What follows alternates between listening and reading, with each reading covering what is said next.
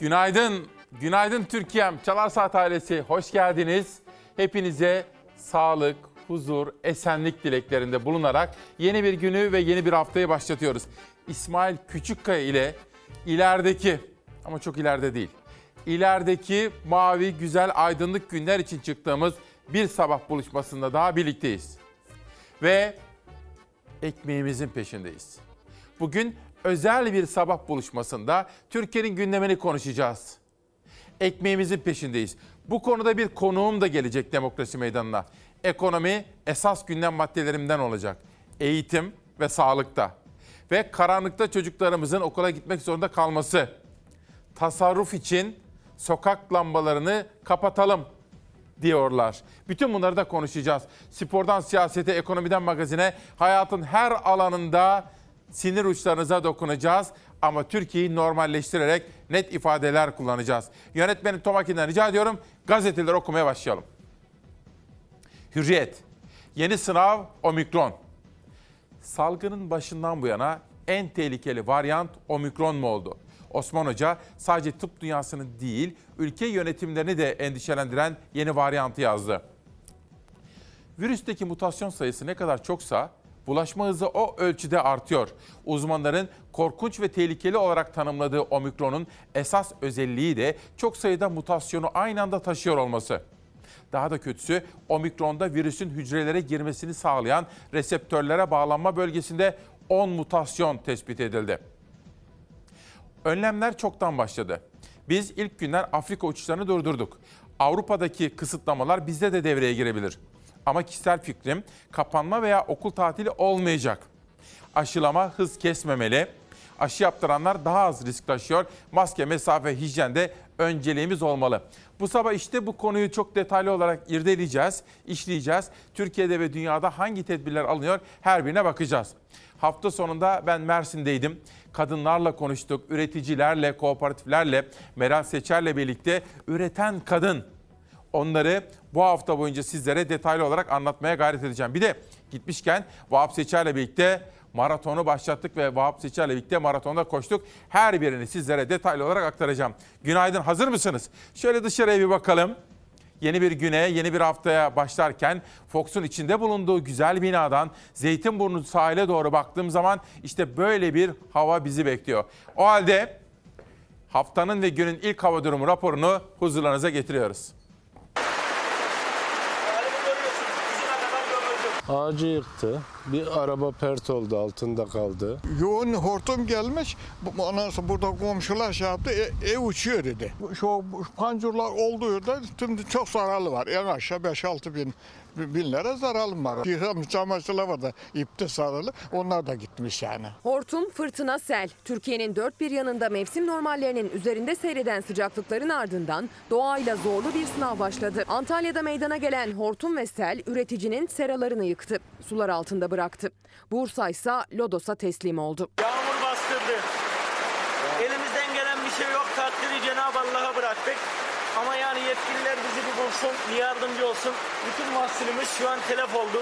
Suyun çekilmesi en az 10 gün alacak. Bursa'da meydana gelen Lodos'la evlerin çatıları uçtu. Lodos'un şiddeti güvenlik kameralarına yansıdı. Antalya'da cumartesi gece güvenlik kameralarına yansıyan hortumun yıkıcı etkisi gündüz daha net ortaya çıktı. Ağaçlar köklerinden söküldü, seralar yıkıldı, sel altında kaldı. Dereden taşan suyun kestiği yollar ulaşıma kapandı. Sabah başladı saat 3'e kadar hiç ara vermedi. Bir de kanallar su çekmeyince tabii su nereye gidecek mecbur tarlalarımıza girecek. Bir pazartesi ben normalde ben hasata başlayacağım. Ama bu fırtınadan bu yağmurdan sonra artık ta Nisan'a kadar hasat beklemiyorum burada. Antalya'nın Serik ilçesi Deniztepe mahallesinde domates serası bulunan çiftçi Ramazan Sulak yaşadığı mağduriyeti çektiği videoyla anlattı. Halımıza bakın bak bak battık işte battık battık. Bu domatesi daha satamadım ben ya. Dere oldu her yer. Emeklerimiz gitti. Milyarlarca para harcadık buraya. Domateslerin yoğurmuşlarını gördüm abi. İşlerim erim erim eridi. Hortumun vurduğu Antalya'da dahil yurdun tüm batı kesimleri için kırmızı alarm bugün de devam ediyor. Muğla, Antalya, İzmir, Aydın, Çanakkale, Balıkesir, Bursa ve İstanbul başta olmak üzere tüm Ege ve Marmara illeriyle Akdeniz'in batı illerinde fırtına sürüyor. Rüzgar fırtınadan da öte kuvvetli fırtına mertebesine çıkabilir bugün batıda. Kuvvetli fırtınanın özellikle hamle yaptığı anlarda uçma, kopma, devrilmeler yaşanabilir. Hava ve deniz ulaşımı ise oldukça riskli. Güneyden esen fırtına demek aynı zamanda baca zehirlenmesi demek.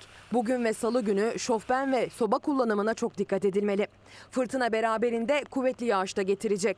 Özellikle Marmara bölgesinde Batı Karadeniz'de kuvvetli sağanak yağış da bekleniyor fırtınayla birlikte. Bugün yağış sabah hafif başlayacak, öğle saatleri yaklaşırken kuvvetlenmeye başlıyor. Öğleden sonra Marmara ve Kuzey Ege başta olmak üzere kuvvetli sağanak yağmur etkisini gösteriyor. Bu akşam tüm Ege ve Marmara bölgeleriyle Batı Karadeniz'de kuvvetli sağanak yağmur en kuvvetli mertebesine ulaşacak gibi. Batıdan doğuya ilerleyen yağış Salı, İç Anadolu bölgesi ve Batı Akdeniz'i de saracak. Marmara ve Ege bölgelerinde pazartesiden salıya geçtiğimiz saatlerde yeni bir yağış kütlesi yine bütün kuvvetiyle gökyüzünü saracak. Salı sabahtan itibaren iç kesimler Karadeniz ve Batı Akdeniz'deki yağışlara ilave olarak Ege ve Marmara bölgelerinde yine kuvvetli sağanak yağış ve beraberinde fırtına sürüyor. Salı günü fırtına yurdun doğusu da dahil hemen hemen tüm kesimlerini etkisi altına alıyor. Bu sabah Ezgi Gözeger 3 ayrı hava durumu haberi hazırladı. Yayına hazır hale geldiği dakikalarda sizlere ilerleyen kuşaklarda da anlatacağım. Bakın bu arada Alin, bir küçük kızımız Alin Kural. Babası Çağlar Kural diyor ki İsmail abi günaydın. 4 yaşındaki kızım okula giderken korkuyorum diye ağlıyor. Kapkaranlık çünkü dışarısı. Bu saatleri değiştirmeler için ne yapmamız lazım diyor. Bunun da sınırlı da değil. Bir de şimdi sabahları ve akşamları sokak aydınlatmalarında güya tasarruf yapacaklarmış. Tasarrufa sokaktan başlanır mı? Güvenliğimiz çok önemli değil mi? E siz bu yaz saati kış saati uygulamasında bu inat neden? Tasarruf dediniz ama elektrik mühendisleri odası diyor ki bu bir inat arkasında tasarruf yok diyor. O nedenle vatandaşın sesini duyarlarsa Avrupa ile ve dünya ile aramızdaki saat farkı açılmasın diye bence hem de çocuklarımızı düşünerek bu uygulamayı değiştirmeleri gerekiyor diyelim. Hürriyetten sonra bir güne geçelim. Bugün ekmek konusunu işleyeceğiz. Zaten başlığımızdan da anladığınız gibi ekmeğimizin peşindeyiz efendim. Öyle. Ekmek kavgası, ekmek teknesi, ekmek davası. Bu kavramlar önemli. Demokrasi Meydanı'nın bu sabahki konuğu da bununla ilgili efendim. Erdoğan'ı korkutan ucuz ekmek sırası. 1 liranın hesabını yaparak ekmek kuyruğuna giren vatandaşın derdine çare olamayacağını bilen iktidar çözümü yükselen tepkileri bastırmakta arıyor. Fotoğrafa bir bakarsanız kuyruklar var orada. Acaba ne kuyruğu? Hani dediler ya araba çok Türkiye'de onun için kuyruklar var, benzin kuyrukları. Peki ne çok acaba da ekmek kuyrukları başladı diye bir soru aklıma geldi şimdi. Okuyalım. Ekonomik kriz derinleşti, yaygınlaştı. Hayat pahalılığı milyonlarca insan için dayanılmaz boyuta geldi. Son bir aydır Trabzon'dan İzmir'e, İstanbul'dan Antalya'ya ülkenin dört bir yanından geçinemiyoruz. Hükümet istifa sesleri yükseldi. İktidarın ekonomide çizdiği pembe tablo ucuz ekmek kuyrukları karşısında anlamsız kaldı. İktidar başarısızlığı bir kez daha iç ve dış güçlere bağladı. Daha önce patates depolarını basan iktidar şimdi döviz artışında suçlu arıyor. Yoksulluğa ve açlığa itiraz edenleri milli güvenlik tehdidi olarak görüyor. Ama hiçbir yasak ve baskı aracı kuru ekmek için yağmur altında sıra bekleyen yurttaşın isyanını gizlemeye yetmiyor diyor. İşte bugün ekmek meselesi esas gündem maddelerimizden birisi. Bir de dedik ya eğitim ve sağlık.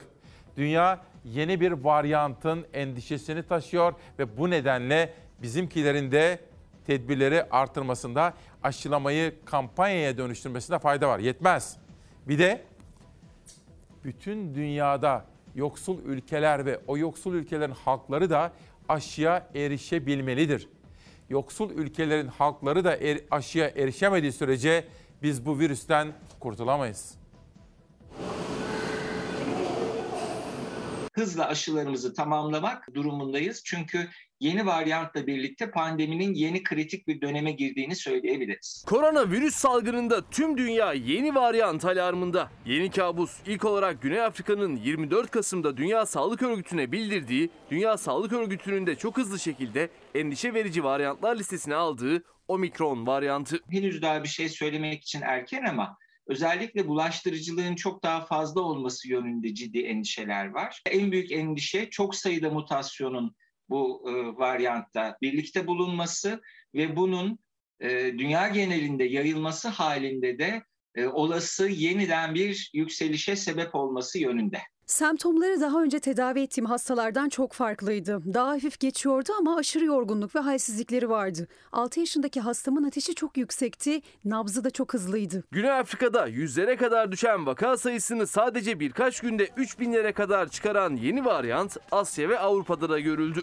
Sağlık Bakanı Fahrettin Koca, Nu olarak da açıklanan varyanta Türkiye'de henüz rastlanmadığını açıkladı. Gündemde olan Nu, omikron varyantına karşı en erken önlem alan ülkelerdeniz. Türkiye'de en yaygın varyant Delta varyantıdır. Nu varyantına rastlanmamıştır. Bakan Koca varyantın görüldüğü Afrika ülkelerinden seyahatlere izin verilmeyeceğini açıklamıştı. Ancak uzmanlara göre daha geniş tedbirler alınmalı. Biz şu an için bunu yaptık ama son bir, bir buçuk aylık dönemde özellikle Afrika'dan Türkiye'ye gelenleri de mercek altına almamız gerekiyor. Yani bu önlemleri öyle basitçe şu anda yaptık, uyguluyoruz diye düşünmememiz lazım. Daha geniş bir e, önlem paketinin önümüzde e, durması lazım. Bu varyant tehdidine karşı ilk yapacağımız şey hemen gidip eksik aşılarımızı tamamlamak zamanı geldiyse. Eğer hiç aşı yaptırmadıysak zaten yeni varyanta gerek yok. Delta varyantına karşı da büyük tehdit altındayız demektir. 28 Kasım verilerine göre Türkiye'de 213 kişi daha hayatını kaybetti. 21.655 yeni vaka tespit edildi. Rakamlar hala kritik seviyede ve salgın baskılanabilmiş değil. Özellikle ölümlerde son 13-14 haftadır 7 günlük ölüm ortalaması 200'ün üzerinde. Ve biz salgının başından bu yana bu kadar yüksek düzeyde plato çizen bir ölüm sayısına rastlamamıştık. Ölümlerimiz yükselir ama tedricen düşerdi. Ama 13-14 haftadır 200'lü sayılara demir atmış durumdayız deyim yerindeyse. Biz bu yeni varyant tehdidine eksik aşılı ya da aşısız yakalanırsak çok daha kötü sonuçlarla karşı karşıya kalabiliriz. Bu varyanta ilişkin güncel bilgileri Türkiye'den Zafer Söken, dünyadan da Beyza Gözeyik takip ediyor. Bugünkü etiketimizde Nihal Kemaloğlu'na ait. Madem ekmek davası, ekmeğimizin peşindeyiz. Tomakin de dedi ki işte abi bu dedi. En gerçek etiket budur. Ekmeğimizin peşindeyiz. Öyle değil mi efendim? Önce sağlık, esenlik, huzur ve ekmek davası. Bütün bunları konuşacağım. Bir günden pencereye geçelim. Bir fotoğraf. Soylu'nun SBK uçağına binerken fotoğraf ortaya çıktı. SBK, Sezgin Baran Korkmaz biliyorsunuz kara para aklamakla suçlanıyordu. Amerika'da istiyor, Türkiye'de iadesini talep ediyor, Avusturya'da tutuklu. Pencereden okuyorum.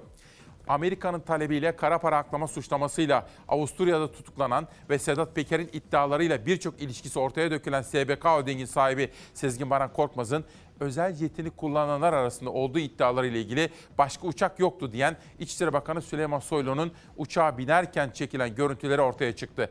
halktv.com.tr'nin haberine göre Soylu'nun uçağın merdivenlerinde çekilen fotoğrafı 2017 yılına ait. Gazeteci Tuncay Molla Veysoğlu 2017'deki seçim döneminde Soylu'nun Korkmaz'a ait uçağı kullandığı bilgisini yazmıştı.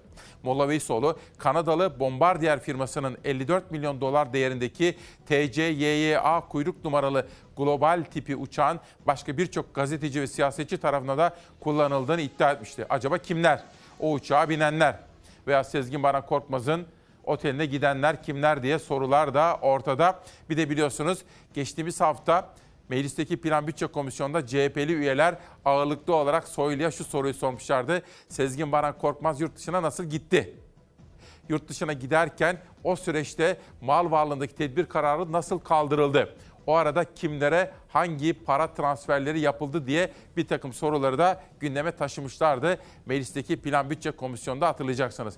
Bir sonraki gazeteye geçelim lütfen. Kadınlar Kooperatifi Önder Yılmaz'ın haberi. Şiddet, cinsel saldırı ve ölümle hemen hemen her gün karşı karşıya kalan kadınlar sosyal kooperatiflerle hayata tutunacak. Burada çok farklı örnekler var. Ben de hafta sonunda Meral Seçer'le birlikte üretici kadınların yanına gittik. Mersin'de, Mersin'in köylerinde, yaylalarında, yörük köylerine gittik mesela. Oradaki bütün kesimlerle konuştuk. Kadınlarımız üretiyorlar, üreten kadınlar. Kimisi lavanta üretiyor, kimisi zeytinyağı üretiyor, kimisi sabun üretiyor, kimisi kaz yetiştiriyor. Bütün bunları Hepsini bugün anlatamayabilirim. Vaktim yetmez çünkü bugün çok özel manşetler var ama hafta içinde sizlere aktaracağım.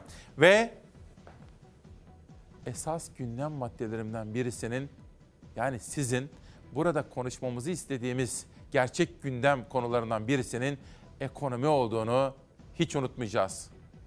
Burası Esenyurt İstanbul. Halk ekmek önündeki kuyruk. Ankara Sincan. Yağmurun altında. Vatandaş ekmek kuyruğunda bekliyor. Yazık değil mi bu ülkeye ya? Türkiye bunu hak ediyor mu? Varlık ülkesi oldu yokluk ülkesi. Şirketlerimiz, esnafımız daha iyi kazanacak. Eli bolluk içerisinde olacak. Demokratik standartlardaki hiçbir ülkede böylesine yüksek enflasyon, yoksullaşma olmaması lazım. Bir günde %12 değer kaybediyorsa bir para kasıtla yapılan bir devalüasyon. Erdoğan'la eski kurmayları Türk lirasının değer kaybı ve kuyruklar üzerinden karşı karşıya. Ah bizim babalarımız, dedelerimiz bunların elinden neler çekti.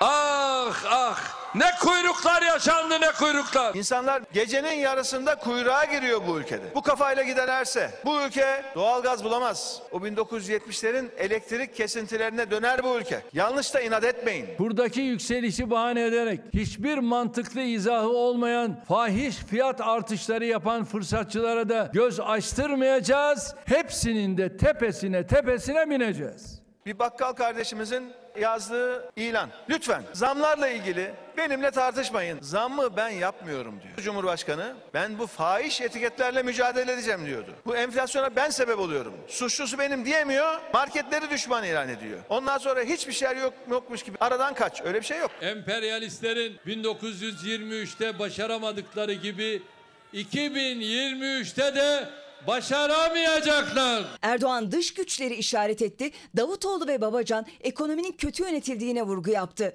Faizlerin düşürülmesiyle döviz kurları fırladı. Benzinlik tabelaları bir günde 1 liraya aşan artışları kaydetti. Raflarda kotalı satışlar başladı. Ayçiçek yağı bir adetle sınırlı duruyor. Şekeri satarken bir torbayla sınırlayarak satıyor. Olur mu böyle bir şey ya? Sadece sebebi arkadaşlar kötü yönetim kötü. Başka bir şey değil. Kötü yönetim. Türkiye'nin önünü kesmek için atılan her adımın bir bedeli var. Birileri bu bedeli bir süre öder ama sonra dönüp kendi işine bakar. Bizim mandacı iktisatçılar ve siyasetçiler de kabak gibi ortada kalır. Bugün Türkiye Cumhuriyeti Merkez Bankası yok. Fiilen yok Türkiye'de. Cumhurbaşkanlığındaki ekonomi departmanındaki bir tane aklı evvel cahil ekonomist danışman Merkez Bankası'na talimat veriyor. Hem doğruyu bilmiyor hem nerede hata yaptığını bilmiyor. Kendisine anlatılan abuk subuk teorilerle ülkeyi yönetmeye çalışıyor. Dolar, faiz, enflasyon gibi siyasetin tansiyonu da hiç düşmüyor. Bir de üretici gayet tabii ki. Bakın sayın abim diyor süt aynı ucuz. Yem olmuş 2215 lira. Yem olmuş 215 lira. Et Kafkas 50 lira. Ne olacak bu köylünün hali? Nerede bizim birliklerimiz diye soruyor. Bunu söyleyen Afgan Süt Kooperatif Başkanı. İşte bakın. Bu arada uyananlar Ayten Yavaşça kıymetli eşine bebekler gibi bakan kıymetli bir isim. Ayten Hanım'la birlikte bugün hastalarımıza da geçmişler olsun derken onların refakatçilerine içtenlikle teşekkür ediyoruz. Bir de Ayşen Hanım da diyordu ki çevre haberleri. Cuma günü sizlere bahsetmiştim ama araya hafta sonu girdi. İstanbul Belediye Başkanı Ekrem İmamoğlu'nun mutlu ve gururlu günü. Dünyanın en son teknolojisiyle üretilen bir tesis var. Çevre dostu. İstanbul'un çöpü yakılıyor ve oradan elektrik üretiliyor ve bu çöp hem bertaraf ediliyor çevreye hiçbir zararı olmadan hem de İstanbullu için 300 bin haneye elektrik üretimi sağlanıyor efendim. Bu da hafta sonunun en çok konuşulan konularından birisiydi. Hatta bir dakika. İrfan, bir Akşener'in orada o törende hem Kılıçdaroğlu katıldı hem de Meral Akşener katıldı. Bu arada Cuma günkü Meral Akşener'le yayına gösterdiğiniz ilgiye teşekkür ediyorum. Hani teknik tabire girmeyeyim ama 21-22 şer, dakikalıklarda 40-42 şer. Yani o sırada açık neredeyse iki televizyondan biri bizim yayınımızı izlemişti. Gösterdiğiniz ilgiye teşekkür ediyoruz. Layık olmaya gayret edeceğiz her zaman efendim. Orada o törende İmamoğlu'nun o mutlu gününde Kılıçdaroğlu da oradaydı. Hatta o yabancı firma vardı teknolojiyi getiren Türk firma, firmaların yanı sıra o ülkelerin de büyükelçileri de oradaydı. Meral Akşener'in bir cümlesi hafta sonunda çok konuşuldu. Böyle bir tesisin açılışına şahit olmaktan çok mutlu oldum. Davetiniz için teşekkür ederim. Bu tesisi sonuçlandırdığınız için teşekkür ederim. İstanbullular adına teşekkür ederim ve bu çalışma performansınızın devamını dilerim ki Cumhurbaşkanlığı seçiminde lazım. Çok teşekkür ediyorum. Sizler çalışırsanız, sizler çalışırsanız İstanbulluya diğer şehirlerde hizmet ederseniz işte o rekabeti biz hizmet üzerinden yaparız şekil bir A söyleyebiliriz ve 13. Cumhurbaşkanını da Millet İttifakı seçtirmiş olur. Teşekkür ediyorum, saygılar sunuyorum. Çok enteresan değil mi? Şimdi hafta sonunda tabii bu cuma öğleden sonra oldu.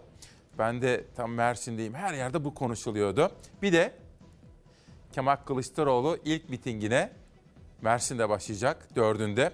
Vahap Seçer diyordu ki bizim hakkımız aslında mülk benim. O meydanda Sayın Erdoğan Adalet ve Kalkınma Partisi lideri Cumhurbaşkanı miting düzenlediyse biz de düzenleyebilmeliyiz diyordu. Bir de Kılıçdaroğlu'nun mitingi ve o mitinge ilişkin polemikler de çok konuşuldu. Her birini sizlere aktaracağım. Bu Akşener'li sesi ilerleyen dakikalarda bir kere daha sizlere dinletip yorumlarınızı almak istiyorum. Biraz sonra ama. Şu haberleri bir vereyim de önce. Kadınlar Kooperatifinden sonra Milliyet'ten Sözcü'ye geçiyorum. Sözcü'nün manşeti. CHP lideri Kılıçdaroğlu'ndan Sözcü'ye çok çarpıcı açıklamalar, bürokratlardan çok sayıda yolsuzluk dosyası geliyor. Emin Özgönül'ün röportajı. İşte Kılıçdaroğlu söyledikleri. Bürokrasiye yaptığım çağrıdan sonra hukuka uyan bürokratlara güven geldi. Geçmiş yolsuzluklara ilişkin çok sayıda dosya ve belge akmaya başladı. Sayıları fazla olduğu için ekip kurduk. Yeri ve zamanı gelince bu yolsuzluk dosyalarını kamuoyuyla paylaşacağız. Son sürat yokuş aşağı gidiyoruz. 2'yi geçtim. 5 yerden maaş alanlar var. Hatta hatta euro ile maaş alanlar var. Buna son vereceğiz. Helalleşeceğiz ama hesaplaşma ayrı. Yolsuzluk yapandan kul hakkı yiyenden hesap soracağız. Bu girdaptan ülkeyi çekip çıkaracağız diyor. Bakın bu da Ankara'nın en deneyimli gazetecilerinden Emin Özgönül imzalı bir manşet. Biraz evvel sizlere Hürriyet gazetesinden dünyanın da konuştuğu o yeni varyantla ilgili haberleri aktarmıştım. Dünya peş peşe yeni kısıtlamalara gidiyor. İngiltere'de kapalı alanlarda maske kullanımı başladı. İsrail başka ülkelerden ülkeye giriş çıkışları yasakladı. Dünya yaklaşan yeni tehlikeye karşı önlemlerini sıkılaştırıyor.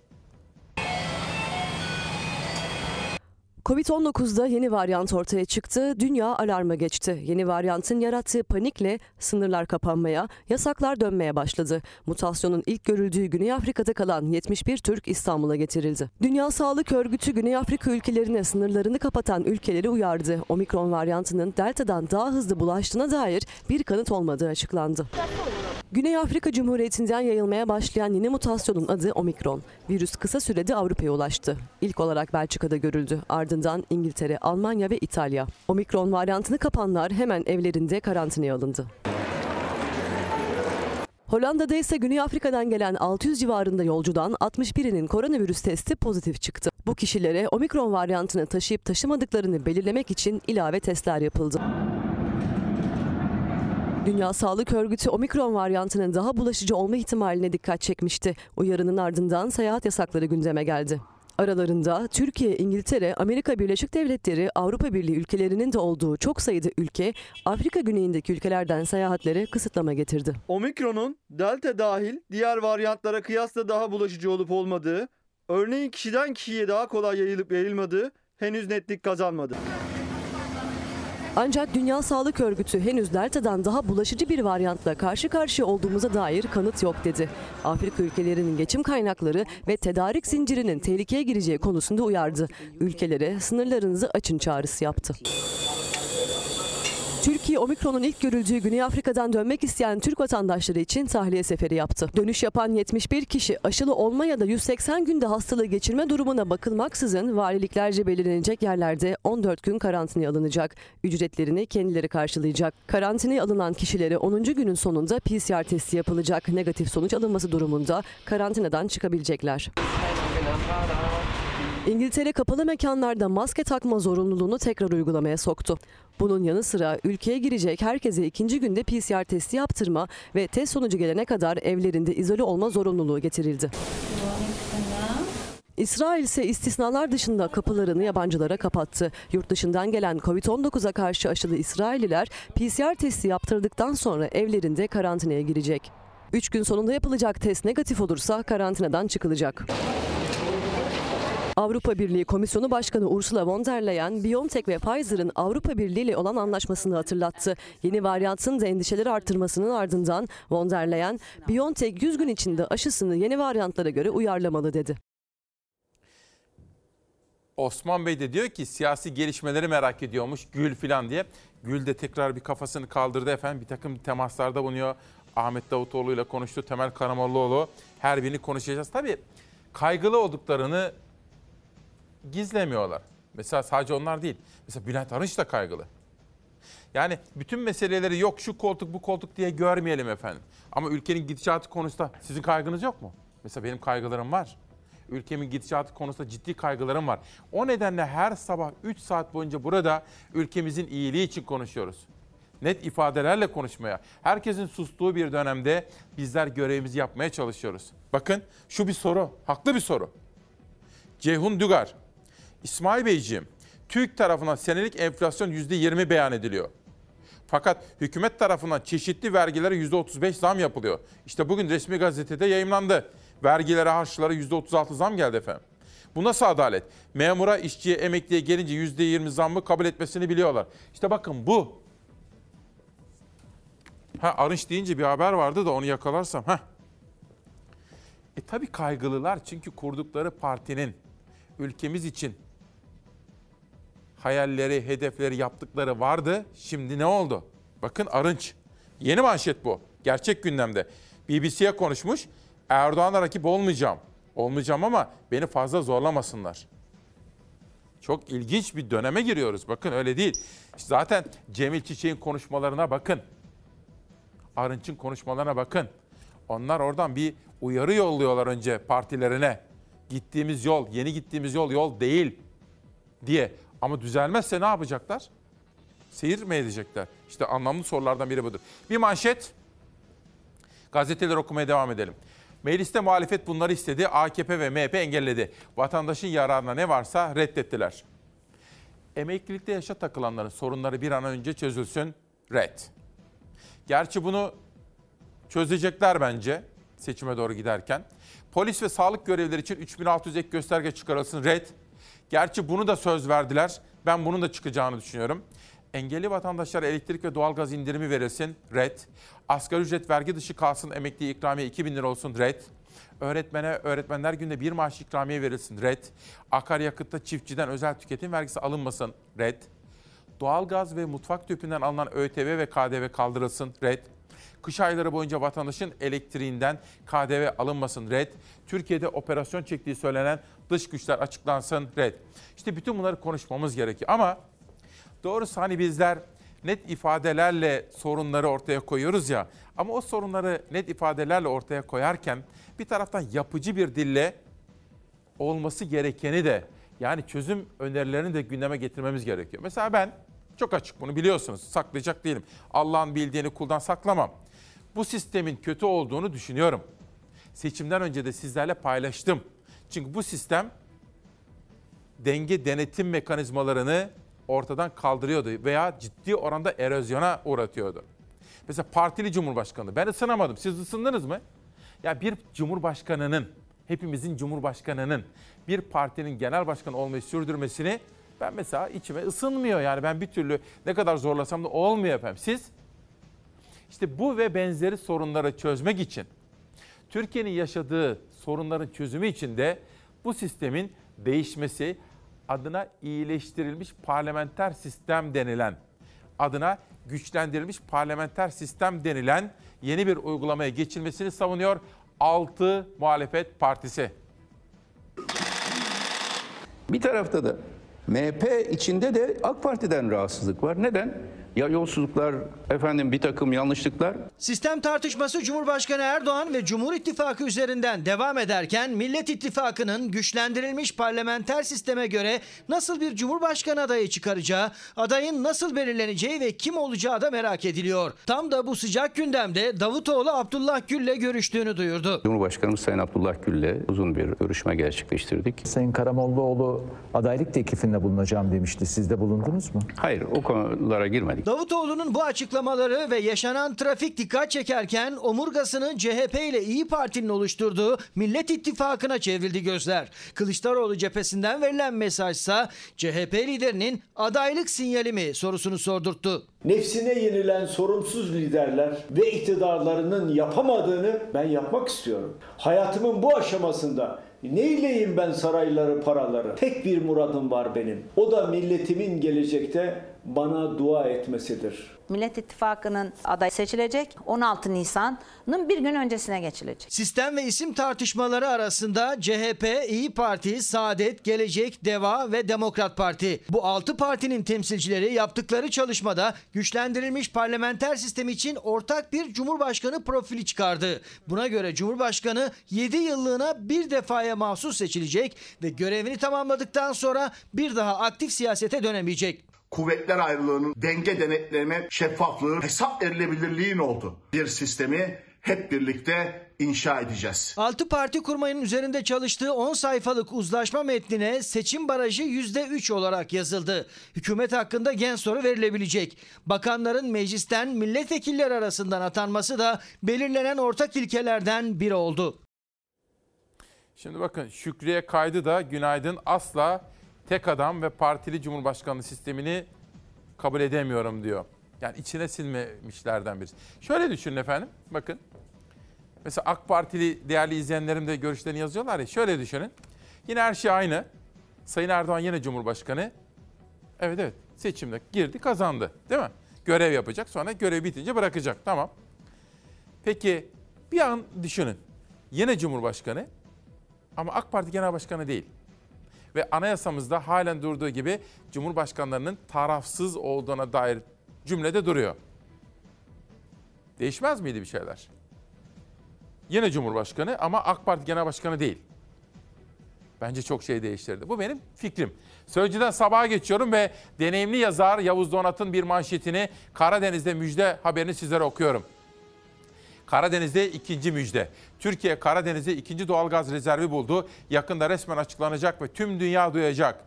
Bugün büyük bir müjdemiz var. Arayan, çalışan, üreten Türkiye'm Karadeniz'de ikinci doğalgaz rezervi buldu. Büyük olay, moralleri yükseltecek bir başarı. Henüz duyurulmadı ama yakında resmen açıklanacak ve bütün dünyanın bilgisi olacak. Zonguldak'ın Filyos beldesinde 150 yıllık rüya gerçeğe dönüşüyor. Filyos Türkiye'nin 3. büyük limanı olacak. 30 bin kişi istihdam edilecek. Dolaylı olarak 100 bin kişi ekmek yiyecek. Yıllık kapasite indirme, yükleme 25 milyon ton olacak diyor efendim. Bu manşetten sonra Cumhuriyet'e geçelim ve bir başka haber okuyalım. Ülkeyi yakan gerçek yoksulluk bu da Mustafa Çakır imzalı ve Mehmet Kızmaz imzalı iki ayrı haberden oluşmuş bir manşet. Halk yarım ekmek alıyor. Oduncu bu soğukta 50 ton mal yerine 5 ton ancak satabiliyor. AKP iktidarının yeni bir model denediği ülkede halk da yeni bir boyuta geçti. Bu boyutta yurttaş tam ekmek alamadığı için yarım alıyor. Isınma faturasını düşürmek için çocuklar okuldan, eş işten gelene kadar kadın günü annesinde geçiriyor. Esnaf satamıyor, halk yiyemiyor. Cumhuriyet yeni normalin mağdurlarıyla konuştu diyor. Bir takım röportajlar yapmış Mehmet Kızmaz. CHP'li Ünal Demirtaş'ın derlediği veriler ise çaresizliğin boyutlarını ortaya serdi diyor gazete. Bu verilere göre ülkede 31 milyon 188 bin 157 kişi et, tavuk ve balık alamıyor. 31 milyon kişi et, tavuk ve balık alamıyor. 16 milyon 973 bin 715 kişi ısınamıyor. 22 milyon 910 bin 335 kişi maddi yoksunluk çekiyor. Milyonlar pazarlarda atılmış çürük sebzelerle çöpten bulduklarıyla doymaya çalışıyor diyor. İşte bakın farklı gazeteleri okuyunca nasıl da Türkiye fotoğrafı ortaya çıkıyor değil mi? Benim görevim bu. Yalnızca hükümeti destekleyen işte biraz önceki gibi müjdeler öyle değil.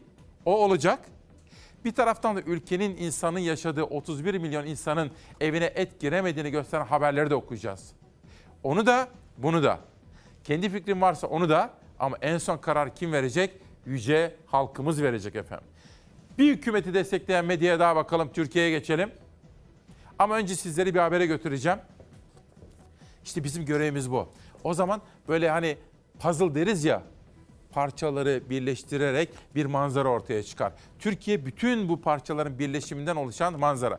Bizim buraya demokrasi meydanı dememizin sebebi bu. Aynı zamanda dünyadaki gelişmeleri de takip edeceğiz. Kültür ve Turizm Bakanı Mehmet Nuri Ersoy'un bizzat takipçisi olduğu bir proje var. Radyo Televizyon Üst Kurulu Belçika'dan başladı ama bütün Avrupa'da yeni bir kampanya başlatıyor.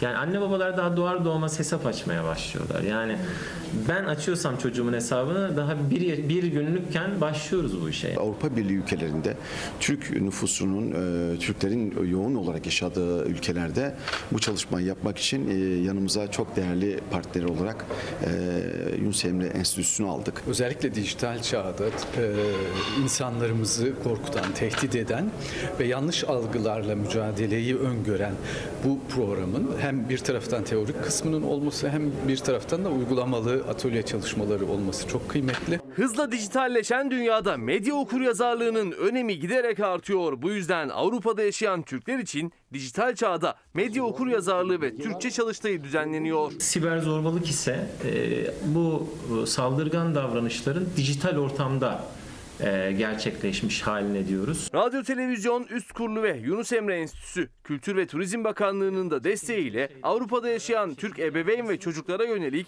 atölye çalışması düzenliyor. Onlardan ilki Belçika'nın başkenti Brüksel'de yapıldı. Dijital ortamın doğası gereği zaten o davranış tekrar edecek. Yani siz kişinin özel hayatının gizliliğini ihlal edecek bir fotoğrafını paylaştığınızda bir defa yaptığınızda bile o fotoğraf artık dolaşıma geçtiği için dijital ortamın doğası gereği zorbalığın o hususunu kendi içerisinde gerçekleştirmiş olacak. Biz Radyo Televizyon Üst Kurulu olarak e, medya okuryazarlığının geliştirilmesi e, ile ilgili olarak çok ciddi çalışma yapıyoruz. İnsanlığı tehdit eden, global anlamda dijital çağda e, insanlığı tehdit eden içeriklerin, söylemlerin, ırkçı, başka milletleri küçümseyen, insan onurunu hiçe sayan içeriklerle mücadele etme konusunda bireyleri yetiştirmek, Avrupa Birliği e, sınırları içerisinde yaşayan Türk vatandaşlarını bilinçlendirmek amacıyla bu program çok kıymetli. Brüksel'de düzenlenen atölyeden sonra Avrupa'nın diğer kentlerinde de çalıştay devam edecek. Atölye çalışmalarımız var. Çok önem veriyoruz. Çünkü çocuklarla e, oralarda buluşacağız. Aile ebeveynlerle oralarda buluşacağız. Oralarda oyunlarla kendilerine medya okuryazarlığını, dijital çağdaki medya okuryazarlığını ve Türkçe kullanımıyla ilgili olarak e, bir takım e, çalışmaları da e, onlara, e, onlara bu yöntemlerle vermeyi düşünüyoruz. Avrupa'daki diğer ülkelerde de bu bir kampanyaya dönüşerek devam edecek efendim. Siyasi gelişmelerle ilgili sorularınız da geliyor. Türk Time'da da Mansur Yavaş'la yapılmış bir röportaj dikkatimi çekti. Bugün Hürriyet'te Abdülkadir Selvi, İmamoğlu, Kılıçdaroğlu hangisi aday olur? Konulu bir yazıda Mansur Yavaş'ın aradan sıyrılabileceğine dair bir kulis bilgisini paylaşmış.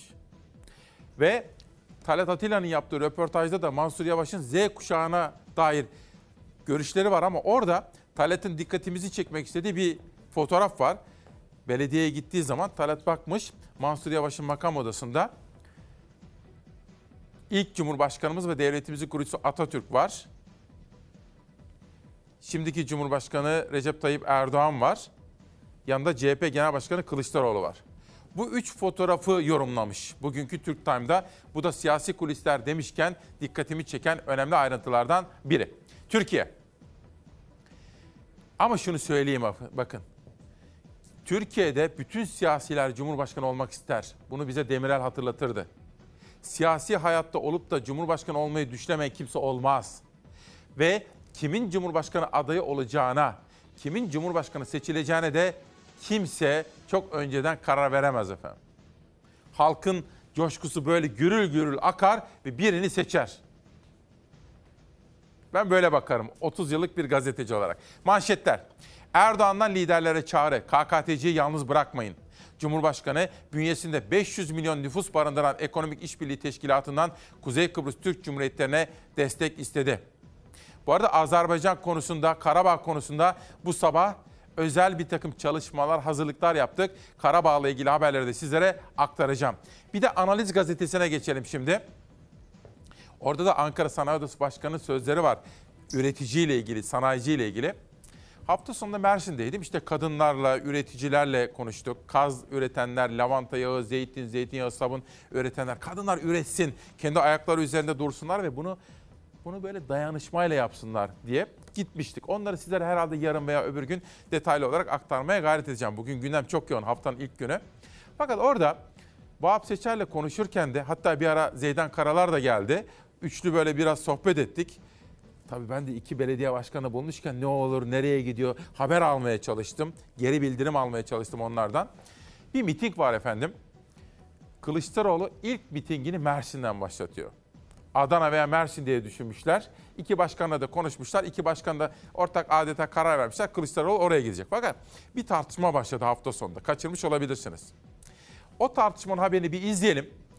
Kılıçdaroğlu'nun ilk mitingi nerede yapılacak? Mersin'de yapılacak da hangi meydanda yapılacak? Bir tartışma başladı. Bir izleyelim onu.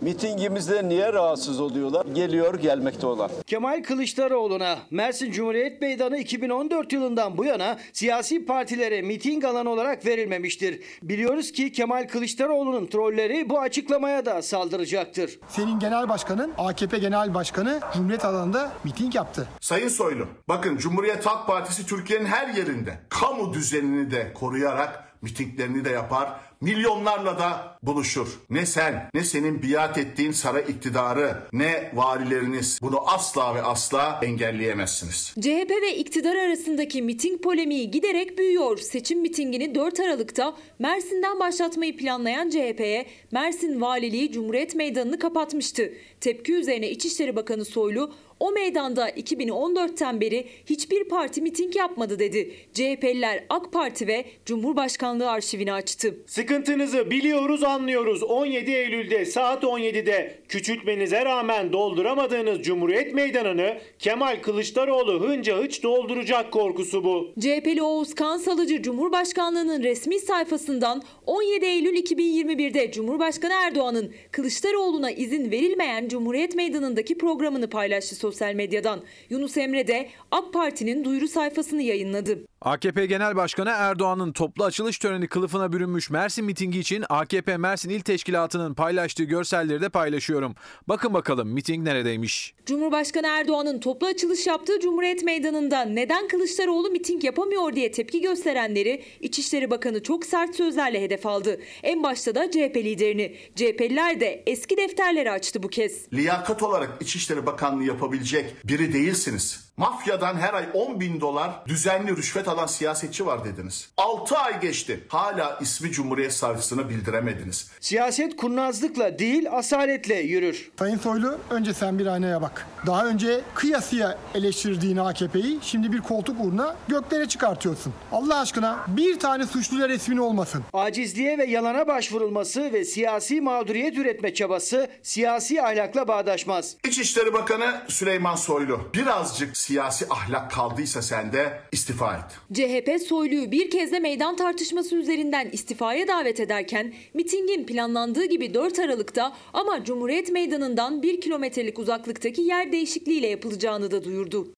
Şimdi benim tutumumu ve görüşümü biliyorsunuz. Böylesine durumlarda özellikle belediyelerin Şimdi sosyal belediyecilik zamanı aslında ve kriz zamanlarındayız. İşbirliği yapmamız gerekiyor. Merkezi yönetim, yerel yönetimler diye. Engellendiğine dair bir görüntü, bir algı yanlış. Kimseye fayda sağlamaz. Şimdi mesela ben gördüm o gün. Vahap Seçer'le Zeydan Karalar kafa kafaya verdiler. Bu mitingi çok görkemli yapmalıyız. Halkımızı toplayabilmeliyiz. Sayın Genel Başkan'a diye kafa kafaya verdiler çalışıyorlardı. Yani aslında bıraksalar normal bir miting. E sonuçta Sayın Erdoğan Adalet ve Kalkınma Partisi'nde lideri o meydanda yapmış. Ki Vahap Seçer diyor ki buranın mülkü benim elimde, belediyenin diyor. Yani ben öteden beri şunu söylerim. Engelleyici olmak, yasaklayıcı olmak kimseye fayda sağlamıyor. Ben bunu biliyorum. Keşke iktidar da böyle düşünse ve görse. Analiz. Türkiye yurt dışından enflasyon ithal ediyor. Ankara Sanayi Odası Başkanı kur ve faizdeki gelişmeleri değerlendirdi. Neşe Berber'in röportajı.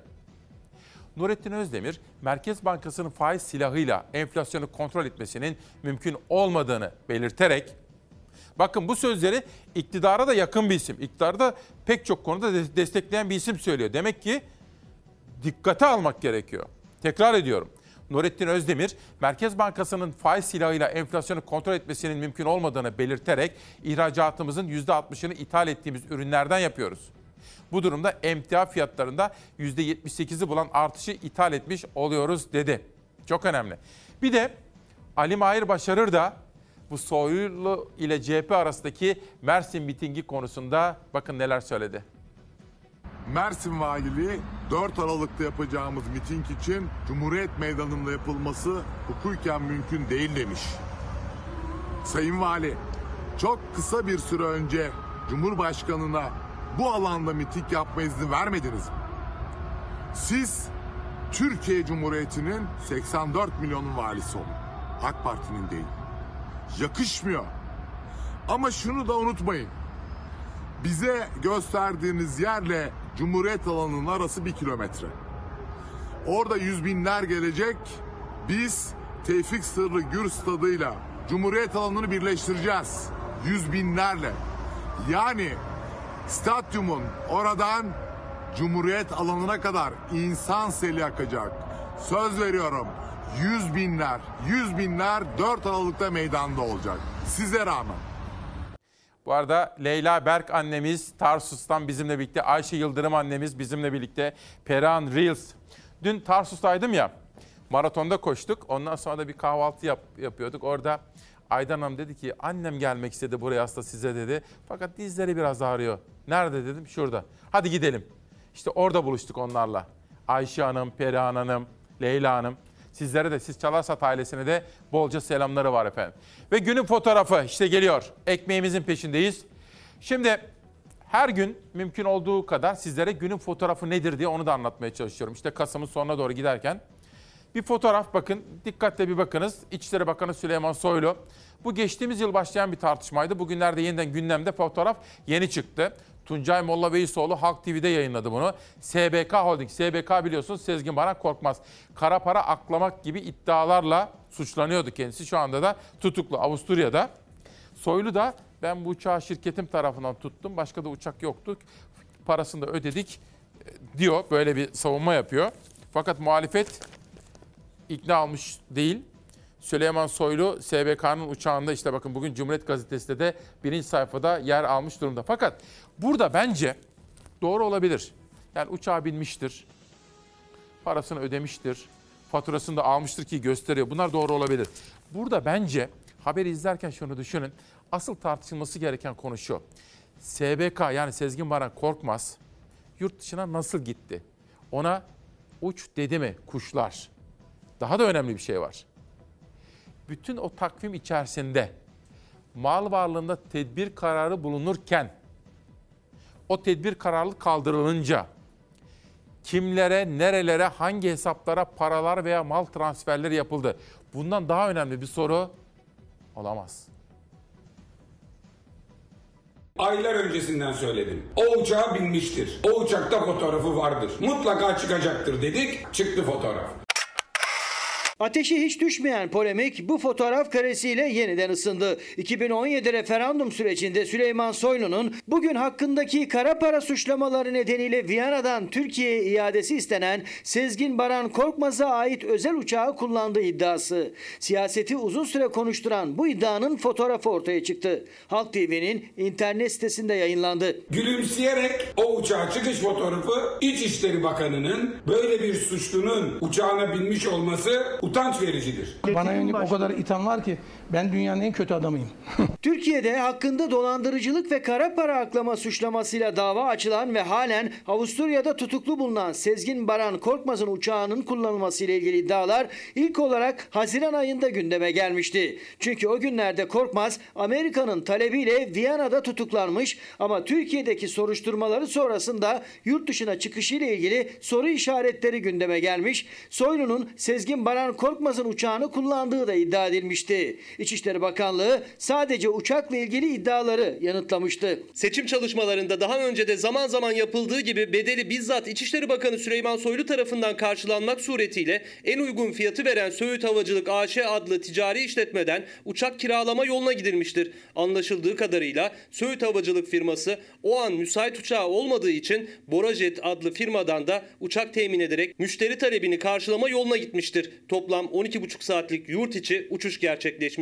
İçişleri Bakanlığı Soylu'ya ait sigorta şirketinden kesilen 2017 tarihli faturayı da yayınladı. CHP neden Korkmaz'ın uçağı diye sordu. Bunun için bir fatura gösterip biz bunun parasını ödemiştik demenin bir manası yoktur. Bir de açıklama ne yapmış? Başka uçak yok mu? Ben de tam onu soracaktım. Başka uçak yok muydu kardeşim? Suç İşleri Bakanı hiç ama hiç utandırmaz, asla ve asla beni yanıltmaz. Gelelim Sezgin Baran Korkmaz meselesine. Sezgin Baran açıklayın. Geliyor, geliyor. Hepsini açıklarız. Açıklayın, açıklayın. Hepsini açıklarız. Sezgin Baran Korkmaz'ın uçağına biniyorsun. O uçağı sözde kiralıyorsun. Bir ilişki kuruyorsun ve daha sonra bu adamı çağırıp seni yarın alacaklar sen yurt dışına kaç diye tiyo veriyorsun. Adı üstünde Suç İşleri Bakanı Süleyman Soylu. Soylu ve Baran Korkmaz polemiği İçişleri Bakanlığı'nın bütçe görüşmelerinde de bir numaralı gündemdi. Muhalefet ısrarlı sorularla Soylu'ya Korkmaz'ın yurt dışına firar etmeden bir gün önce kendisiyle görüştüğü iddialarını sormuştu. Sezgin Baran Korkmaz'ı Daha ötesini söyleyeyim. Biz bir şey yaptık. Devletin bütün kurumlarıyla beraber. Sayın Özkoç, aklınızın yetmediği şudur. Türkiye uluslararası bir operasyona gelirken devletin bütün kurumlarıyla yukarıdan aşağıya öyle bir karar aldık. Meselenin içerisine öyle bir daldık ki Amerika'yı da açığa düşürdük. Bize kumpas kuranları da açığa düşürdük. Israrlı sorulara bu çok tartışılacak yanıtı verdi Soylu. CHP ve İçişleri Bakanı Süleyman Soylu arasındaki tansiyon hep yüksek. Size bir soru sorabilir miyim efendim? Sizce birileri yani kuşlar Sezgin Baran Korkmaz'a uç demiş midir? Dışarı kaç demiş midir? Olabilir mi? Ya seninle ilgili böyle bir durum var. Tüy demiş olabilirler mi? Ben susayım size sorayım. Bir taraf gazetesi Yeni Türkiye fotoğrafı ekmeğe yapılan zamlar sonrası vatandaşlar İstanbul ve Ankara'da ucuz ekmek satılan halk ekmek büfelerine akın etti. Birçok vatandaşın yağmura rağmen uzun kuyruklar oluşturduğu görülürken Türkiye'nin bu yeni fotoğrafı yürekleri burktu diyor bir taraf gazetesi. İşte biz de dün gündem çalışmamızı yaparken akışı değiştirelim dedik. Evet. Halk ekmek konuşalım, ekmeği konuşalım. Manşeti de değiştirdik. Ekmeğimizin peşindeyiz. Konuğum da ekmeği anlatacak bizlere biraz sonra. 5 Ocak Adana. Adana'da bir manşet ne diyor? 2,5 milyon Adanalı adına bu tesisi Adana'ya istiyoruz. Bu kenti yönetenlerin gelecek kuşaklara daha iyi yaşanabilir bir Adana bırakma sorumluluğu var. Bu sorumluluk gereği Adana'ya da atık yakma ve enerji üretim tesisi kurulmalı. Kurulacak tesis sayesinde Adana daha yaşanabilir, daha metropol bir kent haline gelebilir. Sorumlu habercilik anlayışımız ve kamu adına üstlendiğimiz toplumsal misyon gereği yine Adana'nın kazanacağı bir dosya açıyor ve 2,5 milyon Adanalı adına bu tesisi Adana'ya istiyoruz. Şu, anladığım şu, evet. Ekrem İmamoğlu'nun bir tesisi açıldı Cuma günü. Akşener ve Kılıçdaroğlu da katıldı. İstanbul'un çöpünü yakıyor. Çevreye hiç zarar yok ve aynı zamanda da elektrik üretiyor. Ekrem İmamoğlu'nun projesi buydu. Ve işte Adana'da da aslında belki bütün Türkiye'de böyle tesislerin artması gerekiyor diyelim ve mücadeleye geçelim. Adana'dan Diyarbakır'a. Elçi vurulduğu yerde anıldı. Bakın baro başkanı bir suikaste kurban gitmişti. Siyasi cinayete kurban gitmiştir. Diyarbakır Merkez Sur ilçesinde dört ayaklı minare önünde 28 Kasım 2015'te basın açıklaması yaptığı sırada çıkan çatışmada öldürülen Diyarbakır eski baro başkanı Tahir Elçi için yürüyüş ve anma etkinliği düzenlendi. Diyarbakır Adliyesi önünde bir araya gelen kitle elçinin vurulduğu yere kadar yürüyüşe geçti diyor efendim. Bakın biz de kendisini rahmetle anıyoruz. Diyarbakır'dan İzmir'e geçelim. Ege Telgraf, işsiz kadınlar ordusu büyüdü. Koronavirüs salgını kadınların hem gelirlerini hem de kariyerlerini olumsuz yönde etkiledi. Araştırmalar pandemide kadınların erkeklere göre işten daha çok uzaklaştığını ortaya koydu diyor. Biraz sonra Antalya, Edirne, Mersin gazetelerini de farklı illerimizde sizlere aktaracağım. Bu arada hani Türk Gün gazetesinde de Kuzey Kıbrıs manşeti vardı ya. Karabağ'la ilgili de bir haber hazırladık ama önce şunu da sizlere sunmak isterim. Hayko'da olarak doğanın ayrılmaz parçası olan hayvanların yaşam haklarının korunması ve hak ettikleri noktaya gelmesi amacıyla programlarınızda verdiğiniz destek için teşekkür ediyor ve bu emsalsiz duyarlılığın herkese örnek olmasını diliyoruz. Estağfurullah Aynur Altun'a teşekkür ediyorum. Ama bunun emsali çok. Çevremizi koruyalım doğamızı koruyalım. Onun için çevre haberlerini bolca yapıyoruz.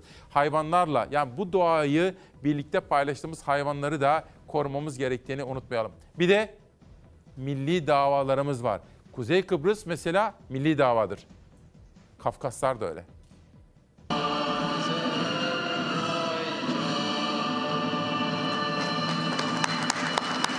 Zafer'in yıl dönümü kutlamaları devam ediyor.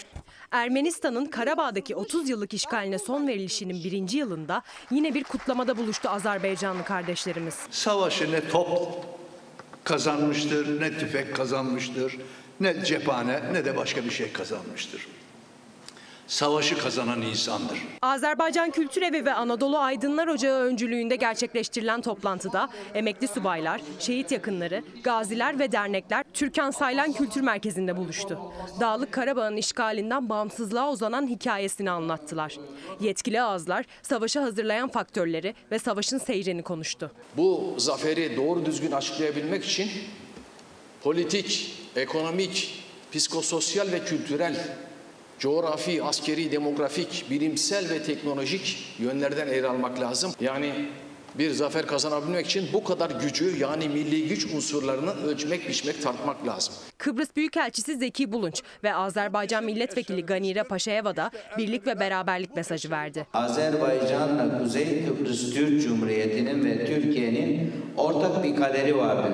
Ortak düşmana karşı mücadele vermek ve geçen yıl e, kazanılan Karabağ büyük zaferi gibi yeni zaferleri kazanmak ve Karabağ'ın bütün topraklarını bağımsız bir devletin parçaları olarak gerçekleştirmektir. Mutlaka Türk devletlerinin bir arada olması, birlik içinde, dayanışma içinde hareket etmesi ve Azerbaycan, Türkiye, Kuzey Kıbrıs Türk Cumhuriyeti üç devletinin bütünleşmiş bir millet olarak ileriye yönelik ortak hareket etmesi gereğinin altını çizerek vurgulamak istiyorum. İşgalden kurtarılan toprakların cephedeki şahitleri büyük zaferi anlattıkça salonda alkışlar hiç durmadı. Zorlu şartlarda canları pahasına büyük özveriyle görevlerini yerine getiren emekli subaylar Azerbaycan askerinin kahramanlıklarını da dile getirdi. Bu Türk milletinin Azerbaycanla beraber yeni bir istiklal mücadelesiydi.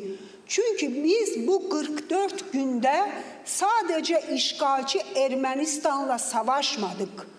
Çanakkale'de istiklal mücadelesinde olduğu gibi biz yetti düvele karşı savaştık. Ve biz bu davada o birlikle kazandık. Hem de Azerbaycan Türkiye birliğiyle kazandık. Milli davalarımıza hassasiyet. Tabii dedim ya gündem çalışmamızı yaparken akışımızı ve konuğumuzu değiştirdik. Aslında başka bir konuğum vardı. Onu bir hafta sonraya davet ettim. Çünkü ekmek baktık çok önemli gündem çalışırken. Bu geçtiğimiz günlerde yayınlamıştık bunu 23 Kasım'da. Milletin derdi ekmek demiştik bakın. Biraz sonra konuğum da gelmiş. Ekmeği konuşacağız. Öyle zannediyorum televizyonlarda böyle canlı yayında ilk defa izleyeceğiniz birisi. Ama kim olduğunu anlayacaksınız. Ekmek. Bütün bölüm ve boyutlarıyla ekmeği konuşacağım efendim. Şöyle bakayım 10 dakika içinde falan başlarız. Konuğum geldi şu anda hazırlanıyor. Danimarka Edebiyatı Hüseyin Duygu. Teşekkür ediyorum gönderdiği için imzalayarak. Anne olan bilir. Pınar Yılmaz'dan imzalı gelen kitap. Anne olan bilir diyor efendim. Ve dünyanın manşetlerine bir bakalım. İşte omikron adı bu. Koronavirüsün yeni varyantı yani yeni bir çeşidi ortaya çıktı. Ve bu aslında bütün dünya genelinde bakın seyahat kısıtlamalarını da bütün dünya çapında yeniden hatırlattı bizlere. Maske kullanımı ve seyahat kısıtlamaları yeniden başladı. Çünkü omikron dediğimiz bu yeni virüs çok ciddi tehlikelere yol açıyor. Geçelim Guardian gazetesine. Aynı olay booster diyor ya takviye, ilave olan o aşı, üçüncü aşı hatırlatma dozu. Bakın bu aşının da aslında ne kadar etkili olup olmadığına dair tartışmalar. Çünkü omikron yayılabilir. Bunun yayılmasını önlemek için de aşı elimizdeki en güçlü silahlardan birisi efendim. Bu arada bir de dün maratonda koştuk. Tarsus'taydık. 13. Uluslararası Maratonda koştuk. Ben de tabii Kirvem'le Hüseyin Kış'la birlikte koştum. Vahap Seçer'le de eşlik ettik. Gerçekten sağlam kafa sağlam vücutta bulunur. 3 yıl aranın ardından 13. kez düzenlendi. Uluslararası Tarsus Yarı Maratonu'na Kenyalı atletler damga vurdu. Tarsus'ta düzenlenen maratona katılım büyük oldu. Yazdan kalma bir günde rengarenk görüntüler ortaya çıktı. Mersin Valiliği ve Mersin Büyükşehir Belediyesi'nin destekleriyle düzenlenen uluslararası maratona 66'sı yabancı 476 sporcu katıldı. Atletler 21 kilometrelik yarım maratonu koştu. Öte yandan maraton kapsamında 21 kilometrelik paten yarışı, 3 kilometrelik halk koşusu düzenlendi. Halk koşusuna bazı milletvekilleriyle beraber Mersin Büyükşehir Belediye Başkanı Vahap Seçer de katıldı. Maraton katılımcıları arasında İsmail Küçükkaya da vardı. 21 kilometrelik yarım maraton koşusuna Kenyalı atletler damga vurdu. Bernard Sang erkeklerde, Pauline Esikon kadınlarda birinci oldu. Ödüller ve madalyalar Başkan Seçer tarafından dağıtıldı.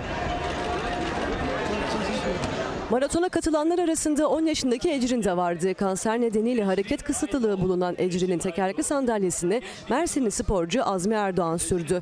Azmi Erdoğan ve Ecrin maratona kanserle mücadele eden çocuklar için katıldı. İşte böyle etkinlikleri ben destekliyorum. İşte İstanbul Maratonu'nda da çok koştuk ki o zaman hatta Çağdaş Yaşam için koştuk. Sonra Darüşşafaka için, Türk Eğitim Vakfı için. Yani bunlar önemli etkinlikler efendim. Bunları birlikte dayanışma duygusuyla birlikte sorunları aşmak için önemsiyorum ben. Ve işte bir fotoğraf pencereden halk ekmek önünde kuyruklar uzadı gitti. Çaresizliğin kuyruğu. Hayat pahalılığı ve gıda ürünlerine yapılan zamlarla mücadele eden vatandaş çareyi ucuz ekmeğin satıldığı ekmek büfelerinde arıyor. Cumartesi günü çekilen görüntüler durumu özetledi. İnanın Vahap Seçer'le Zeydan Karalar o gün yemek yiyorduk. Yarım saat bunu konuştular. Zeydan Karalar döndü Vahap Seçer'e ya ne yapacağız arkadaş dedi. Un fiyatları çok artmış. Fakat vatandaş da ucuz ekmek almak istiyor. Ne yapacağız bu işi biz? Nasıl çözeceğiz? Vahap Seçer'le kafa kafaya verdiler. Sadece onların değil, bütün Türkiye'nin meselesi bu. O uzun kuyruklarda, o uzun kuyruklarda olmayı hiç kimse istemez. Bu soğukta. İster mi? Siz ister misiniz efendim? Ama dışarıda ekmek iki buçuk lira. Siz 1 liraya 1.25'e alabilmek için bekliyorsunuz. Mecbur. Ne yapacağız? Evde çoluk çocuk ekmek bekliyor. Karnımızı neyle doyuruyoruz? Bir günde de var aynı olay. Geçelim. Bu değil bir dakika. Bunu biraz sonra arkadaşlar özür dilerim. Manşeti bir okuyacağım. Heh. Erdoğan'ı korkutan ucuz ekmek sırası. 1 liranın hesabını yaparak ekmek kuyruğuna giren vatandaşın derdine çare olamayacağını bilen iktidar çözümü yükselen tepkileri bastırmakta arıyor diyor efendim. Bir kuyruk haberi vardı onu bir rica edeceğim arkadaşlarımdan. Eskiden neydi şimdi ne oldu? Manşetimizi hatırlatıyorum. Ekmeğimizin peşindeyiz. Esenyurt son dakika Cumhuriyet Caddesi İHA'nın önü. O yağmurun altında kimse keyfince orada beklemez. Bu çaresizliğin kuyruğudur. Bir kere bunu bileceğiz. Mecburiyetin kuyruğudur. Bunu bileceğiz. Şu anda elimizde mevcut un stoklarımız var ve biz bunları kullanıyoruz. Gelen hiçbir zamı yansıtmıyoruz. Direniyoruz bu zam yağmurlarına. Giderek uzuyor halk ekmek kuyrukları. Fırınlar maliyet zammı yapmak zorunda kalınca zamma direnen belediye ekmeklerine talep arttı. İstanbul Büyükşehir Belediyesi ve Ankara Büyükşehir Belediyesi depodaki unlar bitene kadar zam olmayacağının sözünü verdi. Ama unların bitmesi de yakın. Çünkü fabrikalar artan talebe karşılık üretimi tam kapasite arttırdı. Biz talebi karşılayamıyoruz. Önce onu söyleyeyim. Hepsi satılıyor. Bizim cumartesi günü ürettiğimiz ekmek miktarı 1 milyon 350 bin normal ekmek. İnşallah önümüzdeki aylarda dördüncü fabrikayı da üretime sokacağız. Ee, bir nebze de olsa İstanbullular e, daha çok ekmeğe ulaşmış olur ama e, çözüm o değil. Çözüm yoksulluğu ortada kaldırmak. Yani siz diyorsunuz ki biz dördüncü fabrika açılsa da üretimi 2 milyona çıkarsak da 2 milyon somun ekmeğinin hepsi satılır. 3 milyon da olsa 4 milyon da olsa satılır talebe baktığımızda. Ankara Sincan ve İstanbul Esenyurt'ta kaydedildi bu uzayıp giden görüntüler. Yağmur altında cumartesi günü 1 lira 25 kuruşluk ekmek için uzadı sıra. Pazar günü büfeler kapalı. O nedenle fırından 2,5 lira ekmek almak yerine bir gün önceden büfelerden almak için talep arttı. Fırıncılarsa maliyeti yine kurtaramadıklarından dertli. Ekmeğin 3 lira ve hatta 4 lira olması talep ediliyor. 200 gram ekmeğin maliyeti 2 lira 70 kuruştur. Dayanma gücümüz depomuzdaki un kadardır. Ankara Büyükşehir Belediye Başkanı Mansur Yavaş da depodaki un bitene kadar zam yok dedi ve günlük üretim kapasitesini artırdı. Çünkü bu görüntülerde talepteki artışı ortaya koyuyor. Bunun önüne geçilemezse 4 lira olacak belki. Unlar pahalandı. Elimizdeki un kaldığı için idare edebildiğimiz kadar biz halk ekmekte idare ediyoruz. İstanbul Büyükşehir Belediye Başkanı Ekrem İmamoğlu da yıllık alım yapıldığı için zam yapmadıklarını ama aylık alım yapan fırıncı esnafına hak verdiklerini söyledi. Ekmek konusunda ekmek davası insanların yoksullukla mücadelesi konusunda hiçbir engel tanımayacağımızı da bütün İstanbul halkına duyuralım. İstanbul Büyükşehir Belediyesi'nin yıllık un alımı en son Mart 2021'de oldu. İhaleyle alınan 50 kiloluk un çuvalının toptan fiyatıyla şimdiki fiyatı arasındaysa 3 kat fark var. Aralık sonu gibi elimizdeki un stoku tüketildiğinde yeni fiyatla alım yapacağız. Bizler tedarikçilerin verdiği fiyatlar 320 ile 400 bandı arasında 50 kiloluk un çuvalın fiyatı.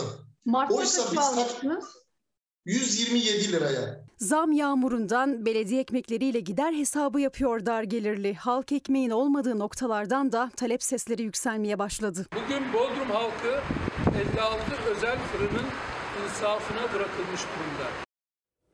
ekmeğimizin peşindeyiz. Şimdi bakın bir de hani hayatta hep ne ne öğrendik biz küçüklüğümüzden itibaren? Bir, anne baba ne derdi bize? Evladım bela okumayın derdi değil mi? İki, inatlaşmayın. İnatlaşmayla bir şey olmaz. Cüneyt Özdemir bakın ne yapıyor şimdi? Bir paylaşım yaptı aklıma o geldi de.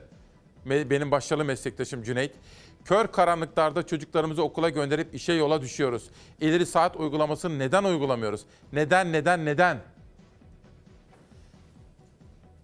Mantıklı bir açıklama duymak istiyoruz değil mi? Dünya ile aramızdaki saat farkı neden açılsın? Ekmeğimizin peşindeyiz. Buyurun arkadaşlar devam edelim. Ne veriyoruz? Peki. Gazetelere devam edeceğim ama önce bir dakika. Şu dışarıya bir bakalım.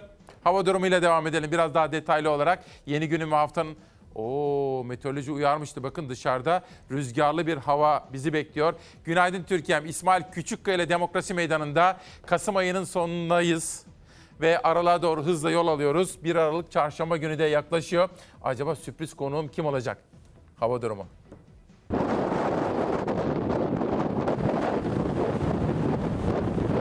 Kuvvetli sağanak yağmur, fırtına, sel, su baskını, taşkın. Hafta sonu yurdun batısına esir alan alarm seviyesindeki meteorolojik koşullardan en çok etkilenen illerden biri Antalya oldu. Metrekareye düşen yağış 250 kilograma yaklaştı. Fırtınanın hızı yer yer saatte 100 kilometreye dayandı.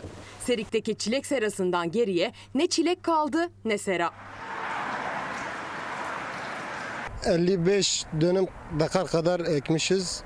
Bir yaklaşık 3 milyon masrafımız gitmiş. Antalya'nın Serik ilçesinde Hamdullah Pervane 3 milyon lira masraf etti, çilek ekti ama kuvvetli yağış ve fırtına nedeniyle bütün emeği çöp oldu. 55 dekar arazisine komşu dere taşınca bel boyunda birikti seradaki sel suyu. Buradan dere geçiyor. Tıkanmış su birikintisi yukarıya doğru tıkanmış hepsi. Yine Serik ilçesinde bir odun deposunda işçiler can pazarı yaşadı sel sırasında.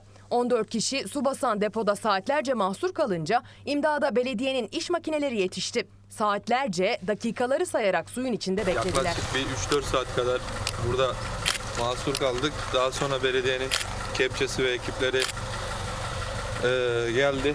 5-6 kişi yedik. Ondan sonra atıyoruz yine su gelir yine götürüyor. Su buradan fazla oldu hemen çıktı buradan. Suyun nedenli yükseldiği, yaşadığı korkuyu anlatan işçinin giysisinin göğsüne kadar ıslak oluşuyla gözler önüne serildi. Bugün yine kuvvetli sağanak yağış ve fırtına birlikte etkili olacak yurdun batısında. İstanbul, İzmir, Antalya, Çanakkale, Bursa, Muğla, Aydın, Balıkesir başta olmak üzere tüm Ege ve Marmara illeriyle Akdeniz'in batı illerinde fırtına bekleniyor. Rüzgar fırtınadan da öte kuvvetli fırtına mertebesine çıkabilir bugün batıda. Kuvvetli fırtınanın özellikle hamle yaptığı anlarda uçma kopma devrilmeler yaşanabilir. Hava ve deniz ulaşımı ise oldukça riskli. Güneyli rüzgar demek aynı zamanda baca zehirlenmesi demek. Bugün ve salı günü şofben ve soba kullanımına çok dikkat edilmeli. Fırtına beraberinde kuvvetli yağış da getirecek. Özellikle Marmara bölgesinde Batı Karadeniz'de kuvvetli sağanak yağış da bekleniyor bugün. Bugün yağış sabah hafif başlayacak, öğle saatleri yaklaşırken kuvvetlenecek. Öğleden sonra Marmara ve Kuzey Ege başta olmak üzere kuvvetli sağanak yağmur etkisini göstermeye başlıyor. Bu akşam tüm Ege ve Marmara bölgeleriyle Batı Karadeniz'de kuvvetli sağanak yağmur en kuvvetli seviyesine ulaşacak. Batıdan doğuya ilerleyen yağış salı iç kesimlerle İç Anadolu bölgesi ve Batı Akdeniz'i de saracak. Marmara ve Ege bölgelerinde pazartesiden salıya geçerken yeni bir yağış kütlesi daha bütün kuvvetiyle Marmara ve Ege'yi etkisi altına alacak. Salı sabahtan itibaren İç Anadolu, Karadeniz ve Batı Akdeniz'deki yağışlara ilave olarak Ege ve Marmara bölgelerinde yine kuvvetli sağanak yağış var. Fırtına da sürüyor. Salı günü fırtına yurdun doğusu da dahil tüm yurtta etkili olacak. Bugün fırtına nedeniyle İDO bazı şehirler arası seferlerini, Budo ise ağırlıklı olarak sabah saatlerindeki İstanbul seferlerinden bazılarını iptal ettiğini duyurdu. Bugün deniz ulaşımında aksamanın haberleri gelmeye devam edebilir. Deniz ve hava ulaşımında fırtına ve yağışa bağlı aksaklıklar salı günü de sürebilir. Çarşamba günü ise ani ve keskin bir soğumayla kar yağışı bekleniyor. Evet, şimdi Dünya Gazetesi'nin manşetini okuyalım. Avrupa'nın gaz krizi gıda fiyatlarına yönelik endişeleri artırıyor. Avrupa'da yaşanan doğal gaz darboğazının gübre ve gıda fiyatlarındaki artışları daha da yukarılara taşıması bekleniyor. Azotlu gübrede amonyak gibi bileşenlerin üretiminde maliyetlerin yaklaşık %80'ini doğal gaz oluşturuyor diyor. İşte bu da Dünya Gazetesi'nin manşetinde. Türk Gün'e geçtiğim zaman bir milli davanın haberini okuyacağım. Dost ve kardeş ülkelere Kuzey Kıbrıs Türk Cumhuriyeti çağrısı. Cumhurbaşkanı Erdoğan, Kıbrıs meselesinde Kıbrıs Türk halkının egemen eşitliğinin ve eşit uluslararası statüsünün tescil edilmesi çözümün anahtarıdır. Tüm dost ve kardeş ülkelerin Kuzey Kıbrıs Türk Cumhuriyetlerinin çözüm vizyonunu ön yargısız bir şekilde değerlendirmesini istiyorum dedi. Bir de bakıcılarla ilgili bir haber var. Bugünlerde bakıcı meselesi de çok ciddi bir sorun öyle değil mi? Bu vesileyle hani her sabah hastalarımıza selam söylüyorum. Yurt dışındaki memleket sevdalarına selam söylüyorum. Kader mahkumlarına, cezaevlerindeki onlara selam söylüyorum ya. Bir de bizlere evlerde yardımcı olanlara, emektarlara, o kadınlara teşekkür etmek istiyorum. Kimisi Türkiye'den, kimisi farklı ülkelerden, Özbekistan, Türkmenistan, Azerbaycan, farklı ülkelerden gelen, Moldova'dan gelen var. Onlara da teşekkür ediyorum. Bir manşet, İstanbul'da bakıcı fiyatları 20 bin liraya kadar çıktı. Bakıcılar kara borsada. Salgın nedeniyle yabancı bakıcı gelemediği için ve döviz kurundaki artış nedeniyle fiyat yükseliyor. Bakıcıların maaşları döviz kurunun da etkisiyle son aylarda artarak 6-7 bin lira ile 27 bin, 20 bin lira arasında oldu diyor efendim. Bir de Çalar Saat gazetesi. Bugün genç meslektaşlarım Duru Arca ve Orkun Özgül bir çevre haberi hazırladılar, manşet olarak çizdiler. Zafer Söken de Cuma günü yapılan töreni çok detaylı bir şekilde sizlere anlatmak için bir haber hazırladı. Bu önemli bir tesis. Çünkü İstanbul'un çöpünü yakıyor, çevreye hiçbir zarar bırakmıyor ve İstanbul'un çöpünden elektrik üretiyor. Türkiye'de tek, Avrupa'nın da en büyüğü. Dünyada da çok azmış zaten. İstanbul Büyükşehir Belediyesi'nin yapımını tamamladığı Türkiye'nin ilk Avrupa'nın en büyük atık yakma ve enerji üretim tesisi düzenlenen düzenlenen tören ile hizmetlere açıldı. İstanbul'da 1.38 milyon ton sera gazı salınımının önüne geçilecek ve evsel atıkların %15'i yakılarak 350 bin hanenin elektrik ihtiyacı karşılanacak. Kılıçdaroğlu'nun Akşener'in de katıldığı hatta bu tesisin yapımında kullanılan teknolojinin ülkelerinin büyükelçilerinin de bizzat katıldıkları bu törende işte bakın neler yaşandı. Şimdi de Zafer Söken hazırladığı dosya haberini sizlere sunuyoruz. Hayırlı olsun.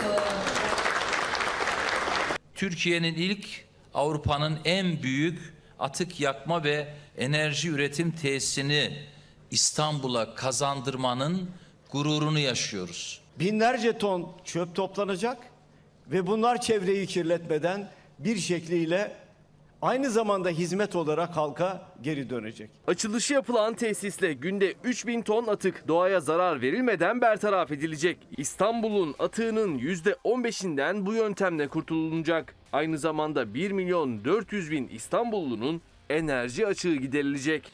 Atık yakma ve enerji üretim tesisimiz İstanbul'da oluşan ev atıkların yüzde 15'ini yakma yöntemiyle bertaraf edecek. Ürettiği 85 megawatt elektrik enerjisi de yaklaşık 1 milyon 400 bin İstanbullunun enerji açığının giderilmesine katkı sunacak. İstanbul Büyükşehir Belediyesi'nde Cuma günü önemli bir açılış vardı. Belediye Türkiye'nin ilk Avrupa'nın ise en büyük atık yakma ve enerji üretim tesisini açtı. Ya Allah bismillah hadi bakalım hayırlı olsun.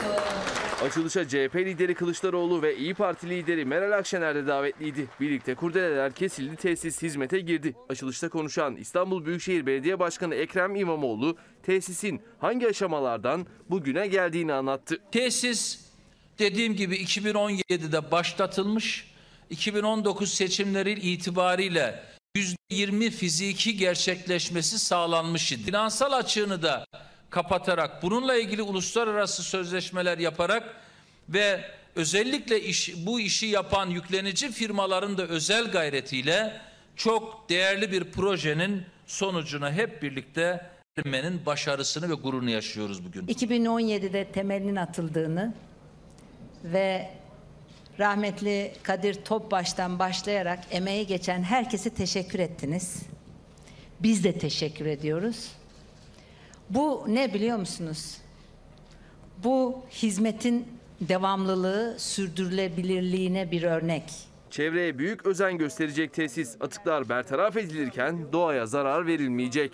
Tesisimiz günlük 3000 ton yıllık yaklaşık 1 milyon ton kapasitesi sayesinde aslında yeşil çözüm vizyonumuzun paralelinde düzenli depolama sağlığına giden atık miktarını azaltmış olacak. Bu tesiste doğa korunmuş oluyor. Bu önemli bir sera gazı salınımı azalmış oluyor. Yine iklim için son derece değerli bir e, hedef. Milyonlarca insanımıza enerji sağlıyor aynı zamanda bu. Yine önemli bir hedef. Tesiste yerli üretimin desteklenmesi de önemli noktalardan biri olacak. Yerli üretimi de destekleyen tesisimiz Türkiye'nin de enerji açığının giderilmesine bir katkı sunması da bizim için ayrı bir gurur vesilesi. Gerçekten de önemli bir proje. Emeği geçenlere içtenlikle teşekkür ediyoruz efendim. Ve ekmek dedik ya efendim bakın eski Çalarsat gazeteleri de gelecek. Halk Ekmek İstanbul İstanbul Halk Ekmek Yönetim Kurulu Başkan Vekili Özgen Nama bizimle birlikte. Dün akışımızı değiştirdik konuğumdan da rica ettim. Çünkü ekmek kuyrukları almış başını gidiyor. Ben Adana Mersin'de de görünce bu iş bayağı büyümüş. Hoş geldiniz. Hoş bulduk. Nasılsınız? İyi yayınlar diliyorum. Teşekkür ediyorum. Siz nasılsınız? Vallahi bugün etiket seçtik. Ekmeğimizin peşindeyiz. Aslında yüzyıllardır, asırlardır insanlar ekmeğinin peşinde. Evet güzel olmuş etiket. Şimdi bir gazete gelsin. Çalarsat gazetesi. Bunu sizinle yapacağım bu yayın için öncesindeki gazetelerimizi arasından seçtim. 23 Kasım 2021'de Milletin Derdi Ekmek. Un fiyatlarındaki hızlı yükseliş nedeniyle fırıncılar acil çözüm bekliyor. Ekmek fiyatının 4 liraya çıkacağı konuşuluyor. Vatandaş ucuz ekmek arıyor. Bu gazetenin içinde Ekmek Üreticileri İşverenler Sendikası Genel Başkanı Cihan Kolivar var. Fırıncılar Odası Başkanı Ali Sarı var. O zaman CHP'den Faik Öztürk çok açıklamalar yapmıştı bu konularda. Bir haberimiz var. Hazır mı arkadaşlar? Ekmek. Asırlardır ekmeğimizin peşindeyiz. Ekmek olmuş 2,5 lira. 3 anne ile konuştum diyor. Derin yoksulluk ağından Hacer Fogo. 3 anne ile konuştum. Cümleleri ortak. Ekmek olmuş 2,5 lira. Biri 3 haftada 600 lira borçlanmış bakkala. Biri çay yok diyor. Diğeri yağ sürmüş çocuğun ekmeğine akşam. Bir an önce acil tedbirler alınmalı. Her geçen gün kötüleşiyor durum. Bunu derin yoksulluk ağından Hacer Fogo söylüyor. Şimdi bu işin içindeki bir isim. Özgen Nama.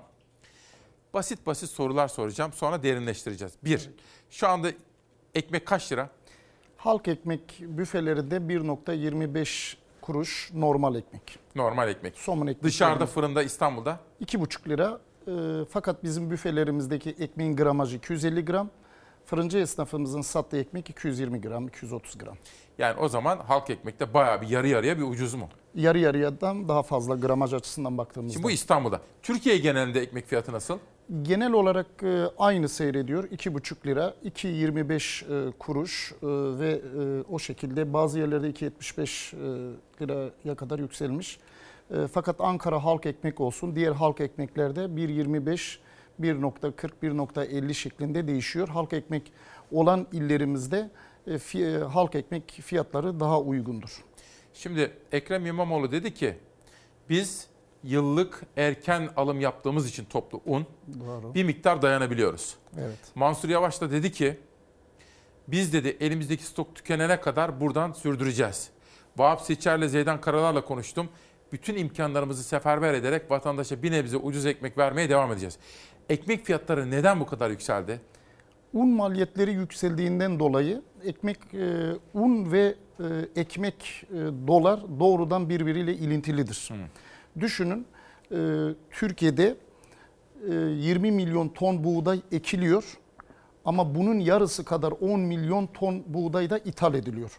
Yani ekmeğimizin yaklaşık %30'u da kullanılan un ithal unlardan oluşuyor. Dolar yükselince ekmeğin fiyatı da otomatik yükseliyor. Diğer girdi maliyetleri de dolar olarak düşündüğümüzde, dolar üzerinde düşündüğümüzde maliyetlerin artmaması elde değil bugünkü koşullarda. Şu anda tüm maliyetler ağırlıklı olarak e, demin de söylediğim gibi dolar endeksli adeta bundan dolayı yükseliyor.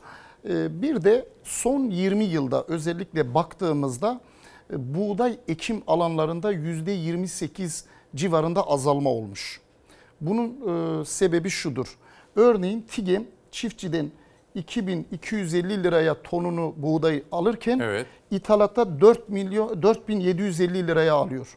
Eğer ithal buğdayı 4750'ye değil Anadolu çiftçisinden alırsanız bir Hı hı. sonraki hasat döneminde ekim alanları ekilemez değil ekilir olur. Dolayısıyla burada bir tarımsal planlamayla bu işin içinde çıkabiliriz. Bu artan maliyetlerle biz çözümler arıyoruz. Başkanımız Sayın Ekrem İmamoğlu'nun biz yöneticilerle yaptığı toplantı arkadaşlar sizden ricam maliyetleri çalışın. Bir bu kurum yaşayacak sonraki yıllarda da hizmet verecek. Artı olabildiğince bu kış İstanbullularla dayanışma içerisinde olmamız gerekiyor ve fiyatı bu seviyelerde tutmamız için ne gerekiyorsa e, çabalayın, çalışmalarınızı hazırlayın, bana getirin. Bizim yaptığımız planlama şu, biz Şubat, Mart aylarında yaptığımız un alım ihalelerinde 50 kilogramlık bir çuval unu 127 TL'ye aldık. Ve şu anda stoklarımızda. Şu an bunu kullanıyoruz. Ne kadar Tahmin- stoğumuz var İstanbul'da? 31 Aralık'a yetecek 5 Ocak olur, 25 Aralık olur. Yıl sonuna kadar elimizde stokumuz Sonra var. un bitiyor mu?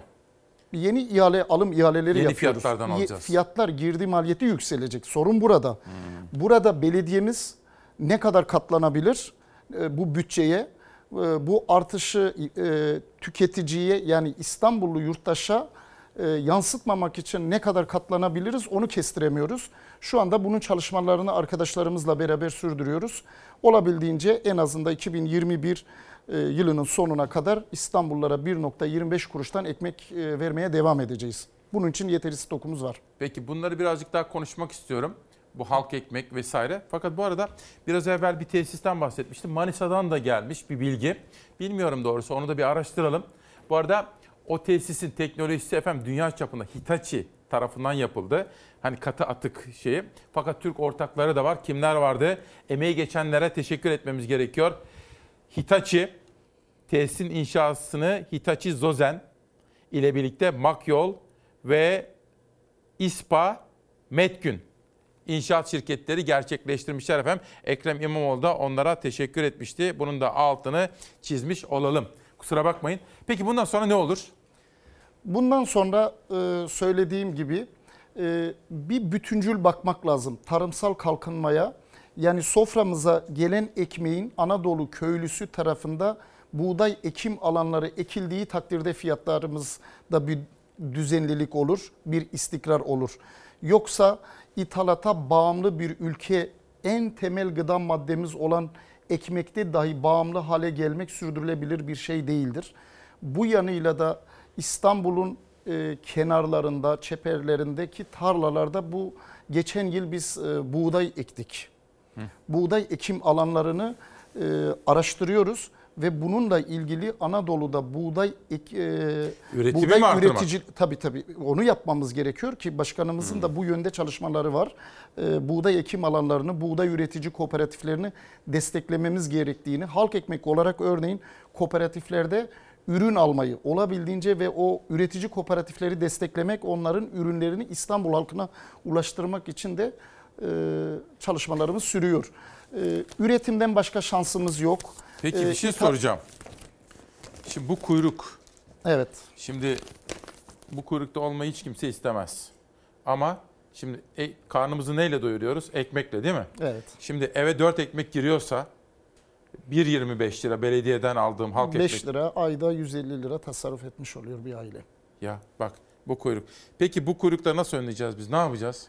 O kuyrukları e, gerçekten e, okurken, izlerken izleyicilerimiz, yurttaşlarımız şöyle düşünmelidir. Bakın bir anne düşünün, bir baba düşünün. Kendi mahallesinde, kendi mahallesinde bulunan bir halk ekmek büfesinin kuyruğunda, yağmurun altında beklemenin acısını içlerinde hissetmeleri lazım. Biz bu acıyı içimizde hissediyoruz. Bunu görüyoruz. Orada kendi çocuğunun arkadaşları o yürürken o anneyi o babayı görüyor. Komşusu geçerken görüyor. O nedenle söylüyorum onlar keyfi kuyruklar değildir. Onlar yoksulluğun, çaresizliğin net fotoğrafıdır. İktidarın yıllardır yoksullaştırdığı e, kitlelerdir. E, ne yazık ki üzülerek ifade ediyorum. E, siyasilerin e, ve yöneticilerin e, amacı ve hedefi şu olmalı. Bu yoksulluğu ortadan kaldırmak. Biz İstanbul'da halk ekmek olarak siz Evet. kaç ekmek üretebiliyorsunuz? Örneğin cumartesi günü 1 milyon 350 bin normal somun ekmek, 1 milyon 100 bin ambalajlı dediğimiz bu e, 25 gramlık ekmekler toplam adet olarak baktığımızda 2 milyon 500 binden fazla ekmek ürettik. Peki İstanbul'un toplam ihtiyacı kaç? İstanbul'un toplam ihtiyacı 17 milyonla 20 milyon ekmek arası değişiyor. E, Somun ekmekten bahsediyorum. Fakat biz bunun sadece %7'sini yani halk ekmeğin İstanbul'daki ekmek pazarındaki pazar payı %7'dir. %93'ünü fırıncı esnafımız karşılıyor. Fırıncı esnafını da anlıyoruz. Fırıncı esnafların maliyetleri yüksektir. Alımları bizim gibi büyük üretim kapasiteleri olmadığından dolayı, bütçeleri geniş olmadığından dolayı onların alımları haftalık, aylık olduğundan dolayı doğrudan ve anında zamlarda ve dış etkilerde Zaten etkileniyorlar. İmamoğlu da böyle bir paylaşım yaptı. Kimse dedi fırıncıları da suçlamasın. Onlar ne yapsın? Maliyetler al- almış başına gidiyor. Onu, onun dışında maliyetler, elektrik, işçilik onları bir anlatın. Nasıl? E, İşçilik maliyetleri henüz bize e, yansımadı. Yılbaşında asgari ücret e, benim şahıs olarak şahsen içimden geçen asgari ücretin 4 ve üstü olmasıdır. E, işçilik maliyetlerine de %40 gibi düşünürsek diğer maliyetlerin hiçbiri %50'nin altında değildir. Enerji maliyetleri ağırlıklı maliyetlerimizi oluşturur. Maya keza öyle en az un kadar o da zamlandı. Bütün girdi maliyetlerimizin yüzde e, maliyetlerimizin e, yükselişi %50'nin üstünde. Şimdi Un İm- %300. İmamoğlu diyor ki fırıncı esnafa artan maliyetler nedeniyle ekmek fiyatlarında artış talep ediyor. Bu zammın sebebi esnaf değil. Onlar da her gün artan maliyetlerle mücadele ediyorlar. Halk ekmek yıllık alım yaptığı için şu an fiyatları sabitleyebiliyor ama küçük esnafın böyle bir şansı hiç yok diyor başkan. Başkanımız fırıncı esnafları e, konusunda çok hassas ve örneğin biz bir büfe verdiğimiz bir yere konumlandıracağımız zaman mutlaka fırıncı ile olan mesafesini veya bir bakkala bayilik verdiğimizde mutlaka fırıncı esnafıyla olan uzaklığına çok dikkat etmemizi bizde bize talimatlandırmış. O konuda e, fırıncı esnafımızın yanındadır ve onların hassasiyetlerini iyi biliyor. E, ekmek konusunda da gerçekten bizlere çok ciddi destek ve yol göstericiliği de var. Onu söyleyeyim. Kaç, e, Haklıdır. e, çok doğru. Kaç nokta var İstanbul'da halk ekmek? Bugün itibariyle 603 tane büfemiz var. 400 tane bakkal bayimiz var. Bir de ambalajlı ürünlerimizin satıldığı büyük zincir marketlerde de 1050 noktada da ambalajlı ürünlerimiz satılıyor. Bayağı yaygın Ya- aslında. Yaygınız, tamamen yaygınız. Ee, adalar dışında tüm ilçelerde ve birçok mahallede şu anda halk ekmeğe insanlar erişebiliyor. Daha da yaygınlaştıracağız. Hedefimiz 800 büfe. Bir şey soracağım. Bir de ucuz da alamayan var ekmeği. Hani bedava verdiğimiz bir uygulama var mı e, vatandaşımıza? Şöyle İstanbul Büyükşehir Belediyesi'nin Sosyal Hizmetler Daire Başkanlığı'nın e, yaklaşık 18 bin aileye bunlar e, sosyal incelemeleri yapılmış. Muhtaçlık durumlarına göre hem nakdi yardım yapılıyor hem de bu ailelere her gün 3 ekmek bedava yani ücret ödemeden alma hakkı tanınmış. Sosyal kartlarına tanımlanmış. Onlar gidip kendi mahallesindeki büfede Heh. ekmeğini ücretsiz bir şekilde alıyor. 18 bin böyle aile var. Artı bizim bebe bisküvimiz var. Halk ekmeği sadece normal uygun, ucuz ekmek olarak düşünmeyelim. Bir kere sağlıklı ekmek. Bizim sloganımız bu. Sağlıklı ekmek. El değmeden hijyen koşullarda üretiliyor. Bebe bisküvisinden tutun. Bizim altın bahar dediğimiz protein değeri yüksek, kalsiyum içerikli yaşlı ekmeği tırnak içerisinde ileri yaş bireyler için e, özellikle ürettiğimiz bir ürün var. Yani beşikten e, 90'lı yüzlü yaşlara kadar bir besleme zinciriyiz diyebiliriz. Halk ekmek e, böyle bir marka.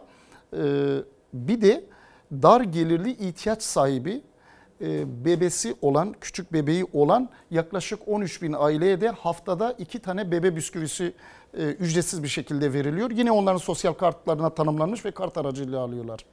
Şimdi karta tanımlanıyor. O da gidip büfelerden alıyor mu? Gidip Kartla. büfede örneğin pazartesi günü bir bebe bisküvisini alıyor. Perşembe günü bir tanesini alıyor. Böyle 13 bin ailemiz var. Bir de başkanım şimdi mesela benim gittiğim bir işte fırında e, hani alıyorsun diyelim birazcık da para koyuyorsun. Askıda. Hani, askıda. O, o ne durumda? Sizin onunla bir bağınız var mı? Bir işlerlik yapıyor Bizim musunuz? büfelerimizde bazen yurttaşlarımız gelir. Onlar da 3 ekmek alır. 3 tane de ihtiyaç sahibi birisine verin. Sizde de var. E, vatandaş onu uyguluyor. Tabii. Bir de geçen sene şöyle o pandemi döneminde doğrudan şöyle bir kampanya kendiliğinden oluştu. Her vatandaş evet. ya ben halka bedava ekmek dağıtılsın istiyorum ücretini ben ödeyeyim. Hı.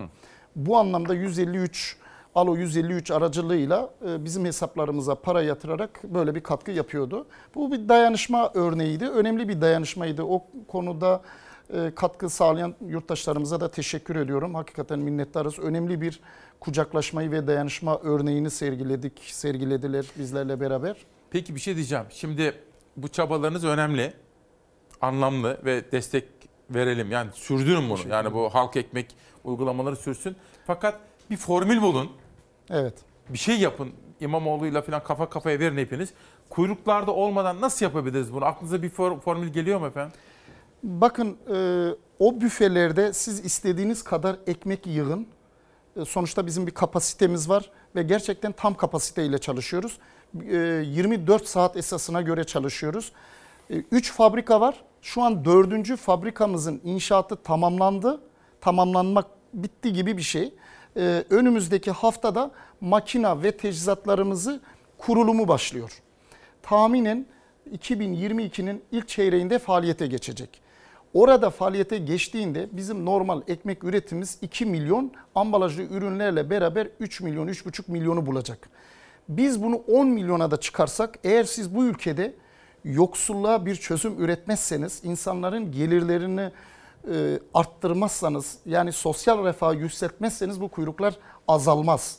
Halk ekmek 70'li yıllarda Ahmet İsvan döneminde kuruldu. O günden bugüne hiç halk ekmek önünde kuyruklar olmazdı. Bakın 89, 84, 89, 2001 krizi, 2008 krizi, hiçbir kriz döneminde halk ekmek büfelerinin önünde bu kadar kuyruklar olmamıştı. Buna dikkatinizi çekmek bir şey istiyorum. daha soracağım. Geçtiğimiz hafta çok konuşulmuştu. Gerçi yalanlandı filan ama siz bu işin hesabını en iyi bilen bir isimsiniz. Tam işin merkezdesiniz. Ekmek 2,5 lira ya. Evet. 4 lira, 4,5 lira olur diyorlardı. Olur mu? 4 lira, 4,5 lira çok acımasızca bir fiyat olur. Böyle bir şey e, zaten bizim misyonumuz piyasada fiyatı dengelemek. Halk ekmek bugün en önemli fonksiyonu piyasada e, ekmek fiyatlarını dengelemek. E, bu yanıyla SUPOP görevini görüyoruz. E, bizim e, yaptığımız piyasa hesaplamalarında yani fırıncı esnafın maliyetinin yaklaşık 2,5 lira seviyesine yaklaşabilir. E, maliyet. Maliyet. Peki kar marjı kaçtır? Şu andaki 3 şu anda sattıkları fiyat 3 lira. 3 lira bu haliyle kalması makuldur. Ama tabii takdir e, yine esnafındır. E, un fiyatları e, burada kalmayabilir. Bu risk var. Şimdi siz mesela belediye değil de hani doğal olarak siz sosyal devletiz biz ve Evet. belediyelerde belediyeler aslında bu dönemde sosyal belediyecilik yapıyorlar. Bu önemli. Kriz zamanları böyledir. Fakat siz fırıncı olsanız mesela siz nerelisiniz efendim? Karslıyım. Karşılısınız. O maşallah. Ee, niye Karşılısınız? Ben hafta sonu Karslarla... Siz maşallah dediniz ben de onu soracaktım. Neden Ha, maşallah? Kars'a çok gidip geliyoruz ya. Farkındayım, Bizim biliyorum. yayın yönetmeni Ardahan'da. Evet, evet. Şimdi bir şey soracağım. Siz fırıncı olsanız, Kars'ta veya İstanbul'da fırınınız olsa Evet. ekmeği bu maliyetlerle kaça satarsınız? %25 kar koyduktan sonra yeterlidir. Yani Yani Şimdi, e, iki buçuk. 3 lira makuldür. 3 lira. 3 Üstü- lira makuldür. Peki. Yani fırıncı esnafımız da toplumun bir parçasıdır. 3 lirada en azından bu kış e, kala bu kış boyu Mart sonuna kadar kalabilirlerse e, iyi olur. E, Çünkü her zaman kar edeceksiniz. E, Her zaman kar gözeteceksiniz. E, Olmaz. Yani bazen bazı meslekler vardır Tabii. gerçekten sosyal sorumluluk gerektiriyor. Biz de bir kamu kuruluşuyuz. E, sosyal sorumluluk projesiyiz ve sosyal belediyecilik gerçekten yapıyoruz. E, bunun için elimizden geleni yapıyoruz. Maliyetine verebiliyoruz. Biz kar etmesek olur. Bizim yaptığımız e, çalışmalar e, yıl başından itibaren maliyetlerimiz 2.100 kuruş veya 2 seviyelerinde olacak. Siz kaça satarsınız peki o zaman? e, bu konuda e, söz söyleme yetkisi başkanımız Sayın Ekrem İmamoğlu İmamoğlu'ndadır. diyecek değil mi? Evet o söyleyecektir. Son sözü o söyleyecektir. 1 lira 25 kuruş şimdi. Belki makul bir şey yapabilirse bile. Şu an tabii bunu konuşmak için çok Erken. erken. Başkanımız bu konuda çok hassas, çok hassas olduğu, Öyle mi? İyi. çok hassas olduğu bir konudur. Halkın ekmeği, ekmek mücadelesi ve ekmek davası konusunda çok hassastır. E, O onun söyleyeceği ama maliyetlerin bu olacağını ben burada söyleyeyim. Bir şey soracağım.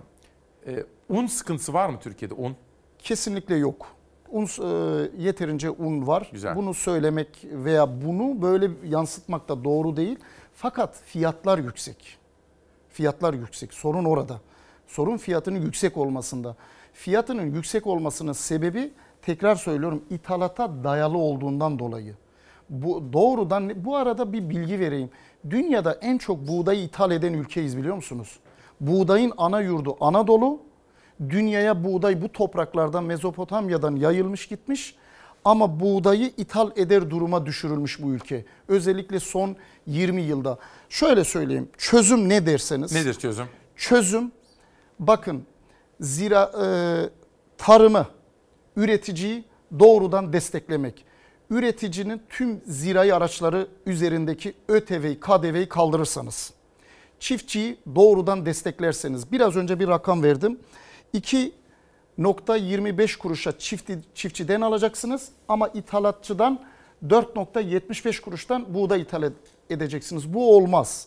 Siz çiftçinin ürününü eğer 4 liradan bu dönem almış olsaydınız önümüzdeki dönem ekilebilir alanlar iki katına çıkardı. Çiftçiye zarar ettirirseniz çiftçi üretmez. Çiftçinin traktörünün üzerindeki ÖTV'yi, KDV'yi kaldıracaksınız. Çiftçinin kullandığı yakıtta e, KDV'yi, ÖTV'yi kaldıracaksınız. Ekmekte KDV kaç? E, Yüzde bir. Ha iyi. Ee, Yüzde biri de kaldırabilir aslında. Ekmekte de kaldırılabilir. Asıl sorunun dibine inmek lazım. Yani doğrudan üreticiden siz bu gibi teşvikleri yaparsanız buğday ithal etmesiniz. Ekmek de bugünün koşullarında dediğim şekilde olsaydı bugün belki 1 liraya 50 kuruşa biz ekmek al- alıyor olacaktık. Ve üreten bir toplum ola- olacaktık. Ve e, milyarlarca e, dolar para dışarıya gitmemiş olacaktı. Yani Rusya'nın, Ukrayna'nın, Meksika'nın çiftçisini desteklemek yerine bunu Anadolu çiftçisine vermemiz gerekiyor. Çiftçiyi desteklemek ve üretimi arttırmak, ekim alanlarını yeniden ekilebilir hale getirmemiz gerekiyor. Bundan başka çıkış yolu yok. Peki Özgen Nama İstanbul Halk Ekmek Yönetim Kurulu Başkan Vekili. Çok teşekkür ediyorum. Ben teşekkür Sağ olun, ediyorum. Eksik İyi olmayın. yayınlar diliyorum. Değerli izleyenler müsaade ederseniz konuğumu uğurlayacağım ve huzurlarınıza yepyeni haberler ve manşetlerle döneceğim. Günaydın, hoş geldiniz. Yeni bir günü ve yeni bir haftayı birlikte karşılıyoruz. Türkiye'nin gerçeklerini konuşmak üzere. Eskiden özlediğimiz o güzel Türkiye, cumhuriyet değerleri, o adab-ı muaşeret, o kılık kıyafet, o özen, o Türkiye'miz böyle bağıran çağıran değil, daha sakin, belki daha yoksuldu ama daha sakin, daha huzurlu Türkiye. İşte Türkiye'nin gerçeklerini konuşmak isteyen İsmail Küçükkaya ile Çalar ailesi. Günaydın. Bugün ekmeğimizin peşindeyiz diyoruz. Yönetmenim Savaş Yıldız kardeşimden rica ediyorum. Pencere gazetesiyle başlıyoruz. Bugün neler var? 1. 8'den itibaren başladık. Yeni koronavirüs varyantı ana gündem maddesi. 2. Ekmek, piyasalar ve esnafın yaşadıkları, işsizin, gencin hali. Onları konuşacağım. Ve 3. Siyaset. En son kriz bilgileri Ankara'daki haber kaynaklarımızdan aldığımız özel manşetleri de sizlerle paylaşacağım. Önce pencere. Yeni varyantla ilgili neler biliniyor? Omikron endişesi büyük büyüyor. 8 ve 9 kuşağında iki ayrı haberle sizlere buradaki detayları aktarmaya gayret etmiştim. Osman Müftüoğlu hocamızın da ifade ettiği gibi, geçen hafta Kayahan Pala'nın da bizlere hatırlattığı gibi aşı şart. Aşı, maske, mesafe, hijyen kuralları bunlar şart diyorum. Ve Savaş şöyle bir dışarıya bakayım, dışarıya. Bir pencere açalım, mavi bir pencere. Dışarıda rüzgarlı bir hava var. Meteoroloji bizleri uyarmakta. Günaydın Türkiye'm. İsmail Küçükkaya ile Demokrasi Meydanı yeni bir hava durumu haberiyle devam ediyor. Kuvvetli sağanak yağış ve fırtına devam ediyor. Meteoroloji alarm veriyor. Bugünden yarına sıcaklıkta önemli bir değişim beklenmiyor. Ancak salı gece ve çarşamba itibariyle birden soğuyacak hava. Hafta ortasında yağışlar aniden kara dönüşecek. Bugün yurdun batısında kuvvetli sağanak yağış ve fırtına birlikte etkili olacak. Marmara'da, Ege'de, Batı Karadeniz'le Akdeniz'in batı illerinde alarmın rengi kırmızı. Zaten fırtına seviyesinde esen rüzgar öğle saatlerinde kuvvetli fırtına seviyesine ulaşacak. Yağmur da orta şiddette yağmaya başlayacak. Öğle saatleri itibariyle Ege ve Marmara'da kuvvetlenecek. Akşama İç Ege ile Batı Karadeniz'de kuvvetli sağanak yağmur görülecek. Batı Akdeniz'de kuvvetli fırtına ve kuvvetli sağanak yağmurdan nasibini alacak bugün. Fırtınanın hızı saatte 100 kilometreye kadar çıkabilir. Ege ve Marmara bölgelerine ilave olarak bugün fırtına İç Anadolu ve Batı Karadeniz'de de oldukça kuvvetli. Fırtına uçma, kopma ve devrilmelere yol açabileceği gibi deniz ve hava ulaşımından aksama haberleri bugün de gelmeye devam edebilir. Kuvvetli sağanak yağmursa yine sel, su baskını ve taşkına sebep olabilir. Ege ve Marmara'da kuvvetli sağanak yağış bugün öğleden sonra kuvvetlenip akşama etkisini sürdüreceğe benziyor. Pazartesiyi salıya bağlayan gece batıda yağış aniden ve yeniden kuvvetlenecek. Salı günü başlarken Ege ve Marmara zamanla Batı Karadeniz ve İç Anadolu'nun batı illeri yeniden kuvvetli yağışın etkisi altına giriyor. Pazartesiden salıya geçtiğimiz gece hava soğudukça Batı Karadeniz'in iç kesimleri Ankara Eskişehir yüksekleri kar yağışı da alabilir. Salının çarşambaya bağlandığı saatlerde hava birden ve oldukça keskin bir biçimde soğumaya başlayacak.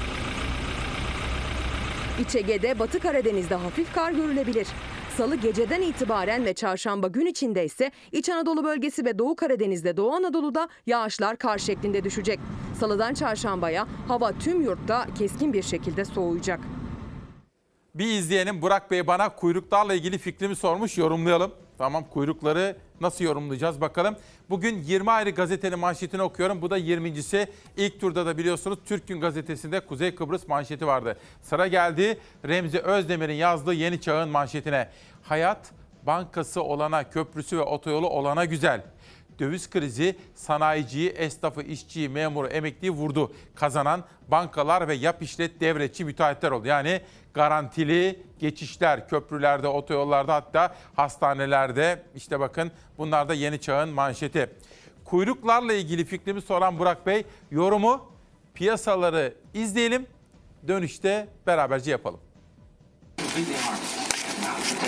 Piyasalarda dalgalanma Türk lirasında değer kaybı sürüyor. Geçtiğimiz haftayı 12 lira 33 kuruşla kapatan dolar yeni haftaya 12 lira 88 kuruşla başladı. Merkez Bankası'nın faiz indirimi, Cumhurbaşkanı Erdoğan'ın faiz indiriminde kararlılık mesajlarıyla Türk lirası dolar ve euro karşısında değer kaybetti. Dolar 13 lira 50 kuruşla tarihi zirvesini gördü. Lirada tüm zamanların en değersiz seviyesini. Geçtiğimiz hafta Perşembe günü 11 lira 99 kuruşlu dolar. Cuma günü Cumhurbaşkanı Erdoğan'ın mesajlarıyla yükseldi. 12 lira 33 kuruşla kapattı haftayı. Dolar yeni haftaya hızlı başladı bir kez daha. Saat 9'da piyasaların açılmasının ardından yükselişe geçti. 12 lira 88 kuruştan işlem gördü. Daha sonra 12 lira 57 kuruş seviyelerinden seyrini sürdürdü. Euro'da dolar gibi bir seyir izledi. Cuma gününü 13 lira 98 kuruşla kapatan Euro yeni güne 14 lira 44 kuruşla başladı. Ardından 14 lira 20 kuruş seviyelerine geldi. Altın fiyatları da cep yakıyor. Gram altın 727 liradan, çeyrek altınsa 1187 liradan satılıyor. Hani diyorlar ya millette araba var herkesin altında. Araba olduğu için benzincilerde böyle kuyruklar oluyor diyor ya. Peki ama bu bu ekmek kuyruklarını nasıl yorumlayacağız?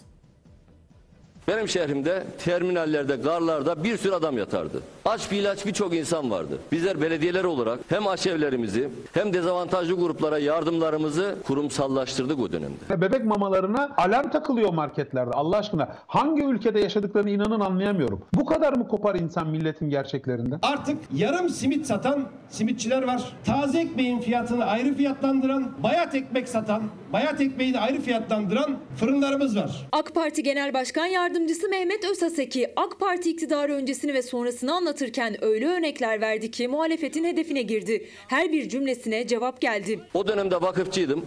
Mahalleleri gezdiğimiz zaman şu bakkallarımızın ya evladım vallahi burada fakir aileler çok. Akşam geliyorlar bir tane ekmek ne olur amca. Çocuk uyuyamıyor diye ağlıyorlar dediklerine şu kulak onlarca kere şahittir. 50 kuruş ekmeği ucuz alabilmek için soğukta, yağmurda yaşlılarımız ekmek kuyruklarında bekliyorlar. Fırınlarda ekmek 2 lira 25 kuruşa satılıyor. Ekmeğin halk ekmekle fırın ekmeği arasındaki farkın aylık bir bütçeye farkı 300 TL. Asgari ücretin %11'i düzeyinde hesaplayabiliyoruz bunu. Ve asgari ücret açlık sınırının, yoksulluk değil, açlık sınırının %10-15 daha altında. Özaseki son dönemde AK Partililerin sıkça yaptığı gibi eski Türkiye'yi, muhalefet de yeni Türkiye'yi anlattı. Ve bu kez ortaya koydukları tablo benzerdi. Tarihte bir geriye gittiler, bir bugüne geldiler ama iki cephede açlıktan, yoksulluktan bahsetti. Vatandaş için değişen tek şey ise parti isimleriydi. Her bir alanda gelmiş geçmiş Cumhuriyet tarihi boyunca gelen hükümetlerin hepsinden başarılıyız. Ekonomide başarılıyız iddia ile söylüyorum. Siz geldiğinizde tüketicilerin toplam kredi borcu 2.2 milyar liraydı. Yani 2.2 katrilyondu. Bugün tüketicilerin kredi borcu 941 katrilyon liraya ulaşmış. Yani 941 milyar TL'ye ulaşmış. 19 yıldır da iktidarız. Adeta sessiz bir devrim yaşandı. AK Parti'nin 19 yıllık sessiz devrimini bugün sokakta vatandaşın arasında yaşayarak görüyoruz. Elektrik faturasını ödeyemeyen milyonlarca insan. Sosyal medyada sürekli fatura ödemek için çığlık çığlığa e, mesaj atan insanlar. Allah biliyor ya ben hiç sevmedim bu çağı.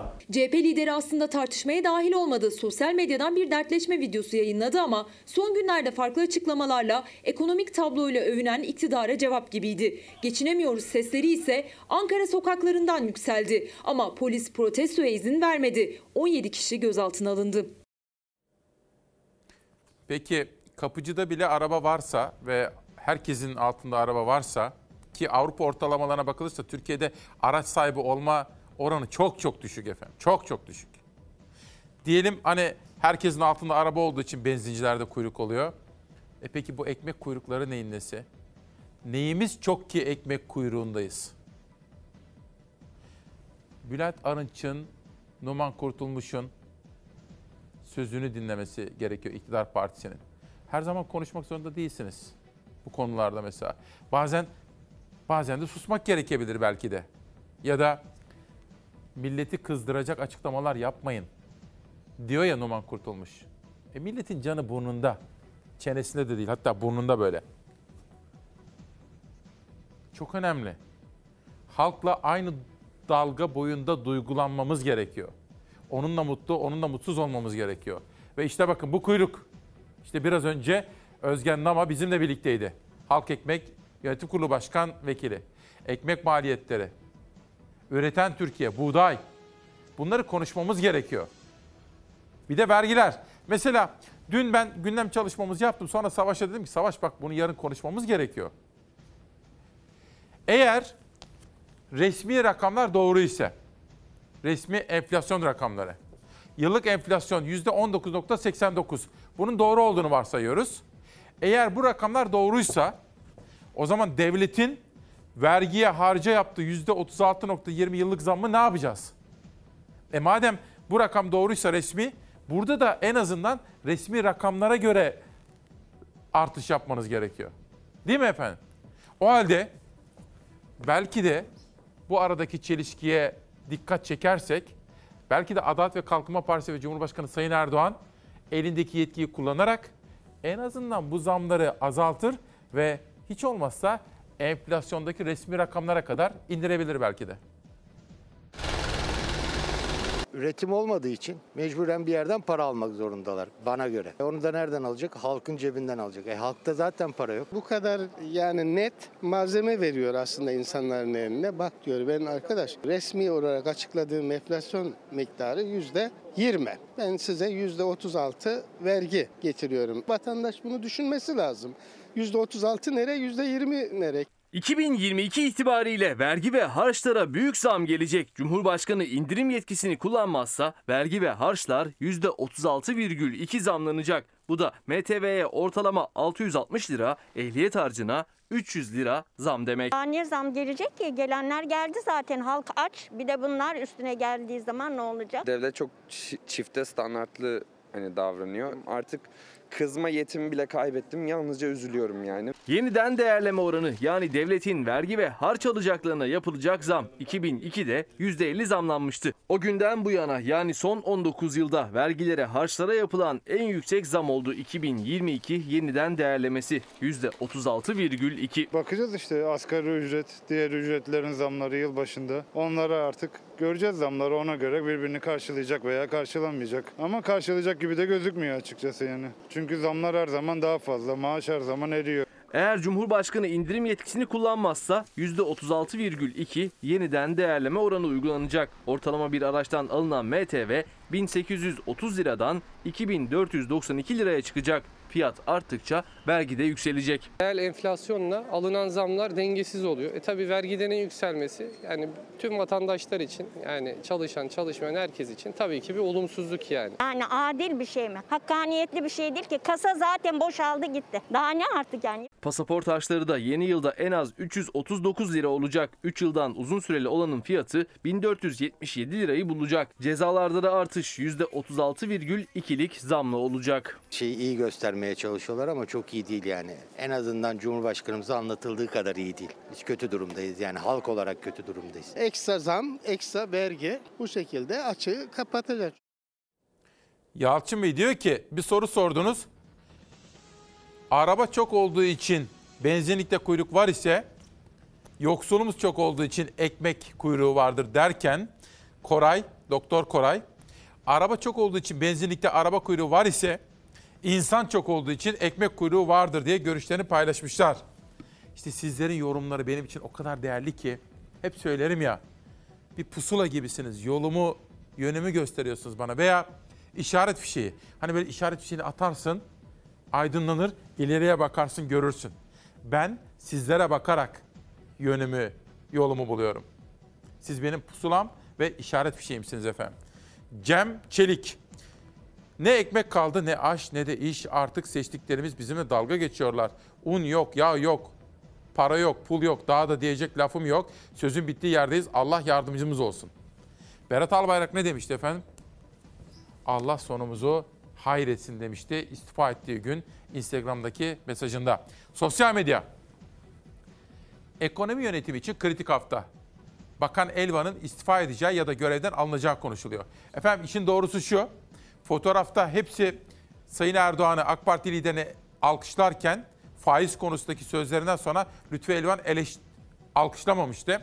Çünkü bizzat Sayın Cumhurbaşkanı'na da bu politikalarla ilgili görüşlerini yapıcı bir dille ifade ettiği konuşuluyor. Hatta sözünü dinletemediği için efendim Sayın Cumhurbaşkanım beni affediniz dediği konuşuluyor siyaset kulislerinde. İşte bu nedenle Lütfü Elvan'ın değişme ihtimalinden bahsediliyor efendim.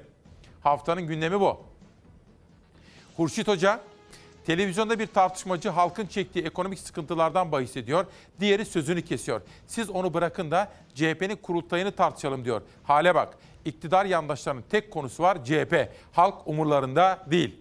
Zaten sizler akıllısınız. Akşamları televizyona baktığınız zaman halkın gerçek sorunlarını kim konuşuyor? Veya işte kim aday olacak, kim olmayacak bunları kim tartışıyor? Oradan anlayarak bir takım sonuçlar üretebilirsiniz. Bu kadar akıllıyız hepimiz. Bu kadar kafamız çalışıyor. Bir de bir acı.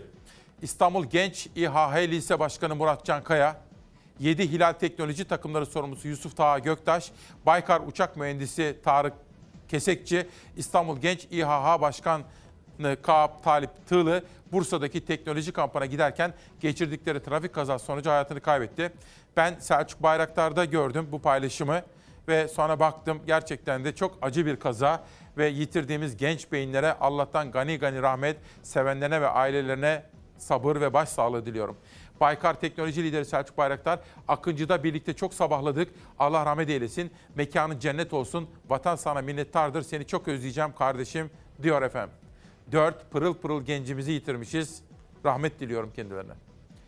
Ve çok konuşulan bir fotoğraf. Bunu da Tuncay Molla Veysoğlu ortaya çıkarttı. Süleyman Soylu, Sezgin Baran Korkmaz'ın uçağında kara para aklamakla suçlanan SBK tartışması sürüyor. 8 kuşağında haberi sizlere sunmuştum. CHP kurmayları valiliğin CHP'nin Cumhuriyet Meydanı'nda miting yapmasına izin vermemesinin asıl gerekçesi Erdoğan'ın o meydanı dolduramaması. Şimdi Vahap Seçer öyle söylüyordu. Diyordu ki burası belediyenin. E, Adalet ve Kalkınma Partisi lideri geldi. Cumhurbaşkanı da olduğu için ben de karşıladım o meydanda. Bize hakaret bile etti. O hakaretleri duyana kadar da oradaydım. Ama niye bizim partimize vermiyorlar? Burada bir çelişki var dedi. Ama sonra Zeydan Karalar'la da kafa kafaya verdiler ve dediler ki çok büyük kalabalık görkemli bir miting düzenleyeceğiz dediler. CHP lideri 4 Aralık'ta cumartesi günü Mersin'de ilk mitingine çıkıyor. Bakan Soylu, Mersin Cumhuriyet Meydanı 2014 yılından bu yana siyasi partilere miting alanı olarak verilmemiştir derken CHP buna tepki gösterdi ve Mersin'de 2021 Eylül'ünde miting yapanın AK Parti Genel Başkanı olduğunu unutmuş diyor tepki göstererek. Gül yeniden siyasete mi ısınıyor? Önce Davutoğlu sonra Karamollaoğlu bir takım temaslarda bulunmuşlar. Tabii ülkenin gidişatı konusunda kaygıları var. Fikir teatisinde bulunduğunu söyledi Ahmet Davutoğlu. Ve kış geldi bunu bir tutalım. Ama önce şimdi Sayın Erdoğan da şöyle diyor ya tabii 19 yıllık bir iktidar 20. yılına gidiyor.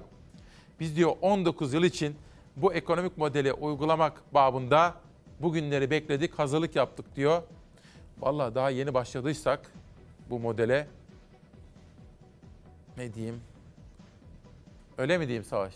Peki Savaş da diyor ki Allah sonumuzu hayretsin diyor.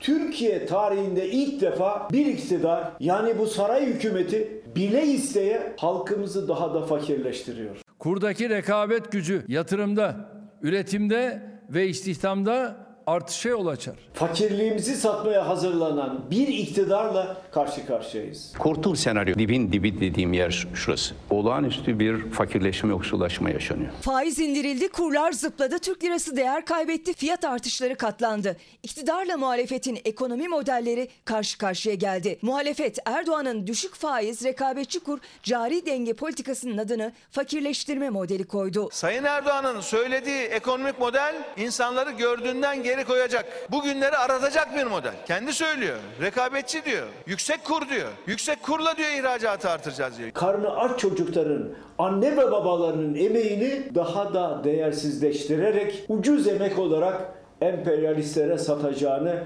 açık bir dille bağırarak her yerde söylüyor. Üretim, istihdam ve cari denge odaklı bu ekonomi programımızdan geri döndüremeyecekler. Bu faizler düşecek, düşecek. Emeğinizin değeri ucuzlayacak ki batılının dolarına peşkeş çekilebilsin. Sarayın gelecek için ülkemize artık tek bir vaadi var. Siz çalışacaksınız sevgili halkım. Batının refahı daha da artacak. CHP lideri Kılıçdaroğlu Erdoğan'ın ekonomide ilan ettiği makas değişikliği ve yeni dönemi mutfağından yaptığı açıklamalarla hedefe koydu. Emek sömürüsü, emeğin peşkeş çekilmesi ve toplumun fakirleştirilmesi diyerek. Ben fakir fukaranın iyice fakirleştirilmesi üzerinden ihracatçıların daha çok dolar kazanmasına katiyen karşıyım. Ülkemizde önceliğimiz olan istihdamı artırmanın yolunun yatırımdan, üretimden, ihracattan, büyümeden geçtiği konu konusunda hiç kimsenin şüphesi olmasın. Ben ekonomik büyümeye inanıyorum elbette. Ama benim için eşit bir gelir dağılımı, hakkaniyetsiz ve fakirleştiren bir büyümeden çok daha önemli. Ben sosyal demokratım arkadaşlar. Yüksek kurla büyüyeceğim diyor. Ne demek? Ben ülkeyi fakirleştireceğim, öyle ekonomi büyüteceğim diyor. Böyle büyüme mi olur ya? Böyle bir şey yok arkadaşlar, yok. Gelsin bunu vatandaşa bir izah etsin. Vatandaşını fakirleştirerek, yoksullaştırarak bir ülkenin ekonomisi büyümez. Ekonomik büyüme ortak hedef ama nasıl sorusunda ve modelde ayrıştı iktidarla muhalefet. Erdoğan'ın ekonomideki yeni makas değişikliğini uygulamadaki kararlılığına Kılıçdaroğlu bununla mücadele edeceğim restiyle karşılık verdi. Ülkemizin ve milletimizin ekonomik kurtuluşu için böyle davranmamız, bu mücadeleyi vermemiz gerek. Biz de işte bunu yapıyoruz. Yapmaya da devam edeceğiz. Bu fakirleştirme süreci kabul edilebilir bir şey değildir. Bu organize kötülükle kavga edeceğim. Bir de tabii gazeteleri beraber okuyoruz ya. Bugün mesela Türk Time'da Talat Atilla da Mansur Yavaş'a gitmiş. Mansur Yavaş'la bir röportaj yapmış. Konu Z kuşağı. Detaylı olarak sitede okudum haberleri. Z kuşağına nasıl bakıyor, neler vaat ediyor. Şimdi ilginç bir şekilde bugün Abdülkadir Selvi'nin yazısıyla Talat Atilla'nın bu röportajı denk gelmiş. Selvi de şöyle diyor. İmamoğlu, Kılıçdaroğlu, Cumhurbaşkanı adayı bunlardan birisi olacak diye beklerken aradan Mansur Yavaş da sıyrılabilir diyor. Nedenlerini de irdelemişler. Talat Atilla'da da var fakat Talat bir fotoğraf da koymuş sitesine. Şimdi diyor ki girdim odaya diyor. Bir tarafta Atatürk, devletimizin kurucusu. Bir tarafta Recep Tayyip Erdoğan, devletimizin şu andaki Cumhurbaşkanı. Bir tarafta da Kılıçdaroğlu var. CHP'nin ana muhalefetin lideri. Bu da Talat'ın dikkatini çekmiş efendim. Günün siyasi kulislerinden birisi de buydu. Onu da söyleyelim. Tabii Kılıçdaroğlu da bir yokluyor önce. Acaba kim Cumhurbaşkanı olursa mutlaka kazanır. Ne diyordu? Seçeceğimiz kişi mutlaka kazanacak seçimi diyordu. Akşener de aynısını söyledi hatırlarsınız. Bakalım kim olacak? Bu arada İklim Öngel, tabii İpek Özbey çok iyi röportajlar yapıyordu Cumhuriyet'te. Geçen hafta Aykut Küçükkaya da yazdı. İpek Özbey artık Halk TV'deki programlarına odaklandığı için Cumhuriyet'ten ayrılmıştı. Onun yerine gelen İklim Öngel'de röportajlarla dikkat çekiyor.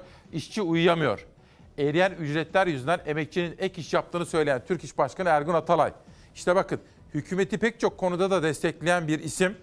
O da bunu söylüyorsa asgari ücret konusunda hükümetin ve asgari ücreti belirleyecek olanların çok daha dikkatli bir parça bonkör olmalarında fayda var diyorum efendim. Çok çarpıcı bir haber. Bir uçak insanlığa doğru, medeniyete doğru bir uçuş ve ölüme doğru uçuş.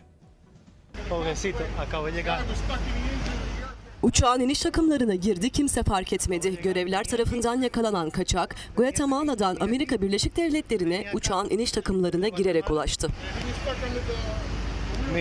1637 kilometre uçuş mesafesi süre 2,5 saatten 3 saate kadar sürüyor. Bu süreyi uçağın iniş takımlarında geçirmekse kabinde yolculuk yapmak gibi değil. Uçağın iniş takımlarına girenlerin hayatta kalması bir mucize olarak görülüyor. Guatemala'dan Amerika Birleşik Devletleri'nin Miami eyaletine gidecek olan uçağın iniş takımlarına girerek hayatta kalmayı başardı. Güvenlik görevleri tarafından yakalanan kaçak yolcunun ayakta duramadığı, çok bilinçli olmadığı görüntülere yansıdı. Kimliği tespit edilemeyen kaçak hastaneye kaldırıldı. Olayla ilgili soruşturma başlatıldı. Bütün bunları konuşmamız gerekiyor. Manş Denizi'nde neden insanlar boğuluyor? Ege Denizi'nde neden insanlar, mülteciler boğuluyor? Bunları konuşmamız gerekiyor. Bu arada dün Mersin'deydim.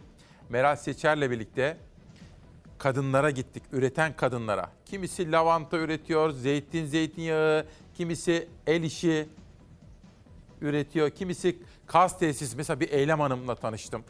Onun ailesiyle, anne baba öğretmen. Hep kayınvalide onlarla hep konuştum. Sizlere yarın ve sonraki günlerde parça parça üreten kadınlar, kooperatifleşen, dayanışma içindeki kadınlardan bahsedeceğim efendim.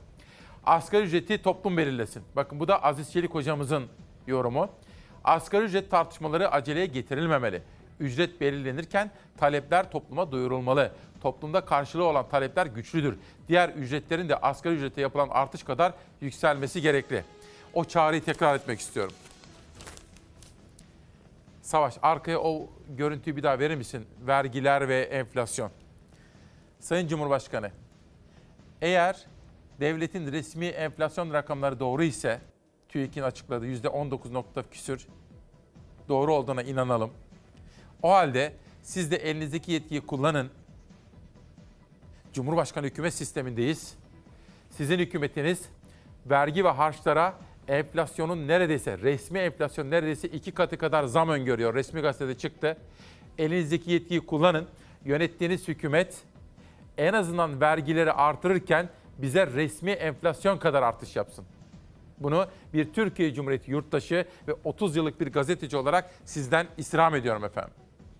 Bakın o halde yani enflasyon buysa vergiyle harca da yüzde 19.89 zam yaparsanız bizim gıkımız bile çıkmaz diyelim ve yerel gazetelerle devam edelim. 6 ayrı gazeteden bahsetmiştim ilk turda. 3 gazete daha kalmıştı. Önce Kemer Gözcü. Kur artışı yerel basını da vurdu. Bakın yerel gazetelere dikkat edelim efendim. Bu arada Kültür ve Turizm Bakanı Mehmet Nuri Ersoy'un haberi var.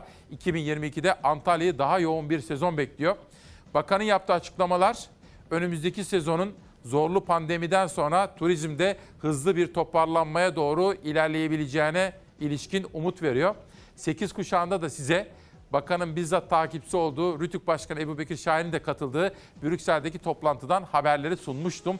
Medya, okur yazarlığı, dijital zorbalık konusunda. Onu da söyleyelim. Hudut. Edirne. 11 ayda 1 milyon Bulgar. Bakın. Şimdi bizim paramız değer kaybetti. Ya bir şey diyeceğim. Şimdi her televizyon söyledi. Dolar şöyle oldu böyle. Hayır doların yükseldi falan yok. Euro'nun yükseldi yok. Hayır. Terminolojiyi ve kelimeleri dikkatli kullanalım. Bizim paramızın değeri azaldı maalesef. Bizim paramızın değeri azalınca Bulgaristan'da kullanılan parayla gelip Türkiye'de, Edirne'de, Kırklareli'nde alışveriş yapmak tabii çok mantıklı. Merhabalar. Gösteri riba riba riba. Baya baya harcadık evi. Ne kadar harcadınız? Valla harcaması benden ödemesi eşimden bilmiyorum. Ne kadar çıktı? 500 euroyu bulduk şimdilik. Evet. Evet. Bayağı bir şey aldınız herhalde. Aldık abi. Aldık perde de aldık. Lokum da aldık. Bu hafta sonu da Edirne'ye alışveriş akını vardı. Leva Türk lirası karşısında yükseldikçe sınırdan akın eden Bulgar müşterilerin sayısı da arttı.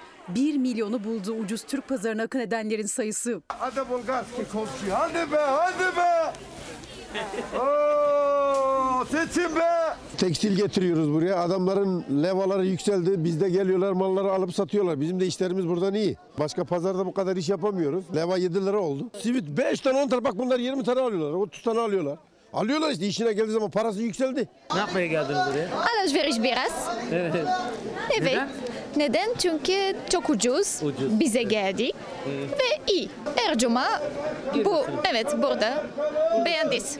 Cuma'dan pazara sayıları giderek artıyor. Trakya Gümrük ve Dış Ticaret Bölge Müdürlüğü verilerine göre Kapıkule ve Hamzabeyli sınır kapısından 1 Ocak 27 Kasım'da 1 milyon Bulgar turist Edirne'ye geldi. Bu hafta yoğunluk geçen haftalara göre daha fazlaydı.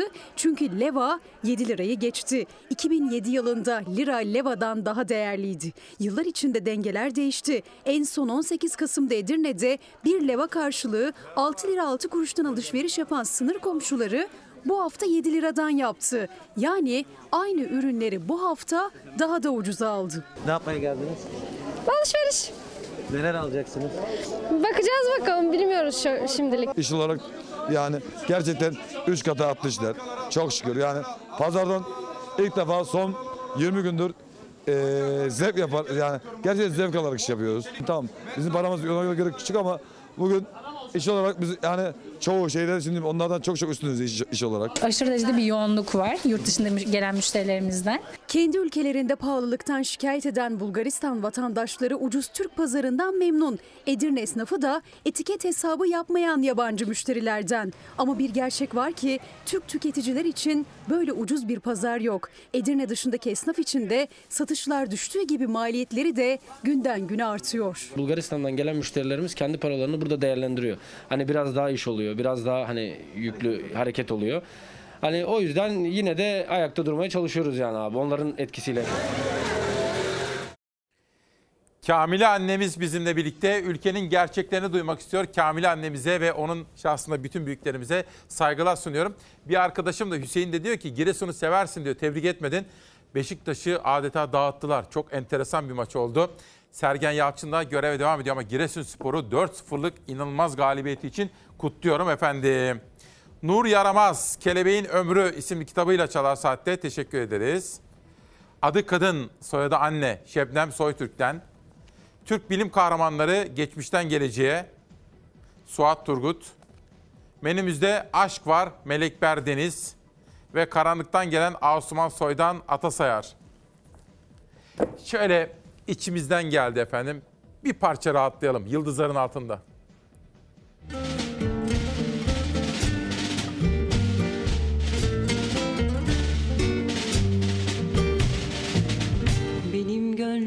Sarhoştur Yıldızların altında.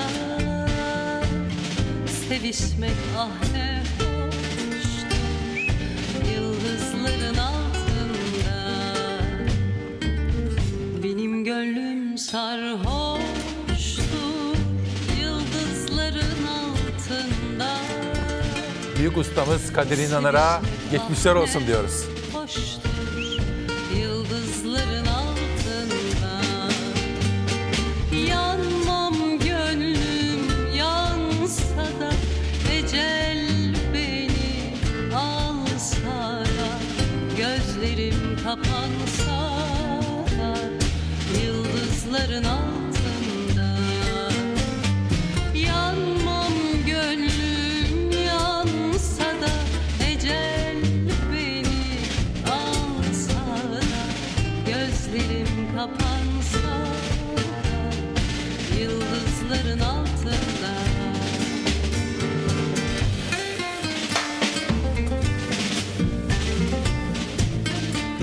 çok sevdik birbirimizi Kemal.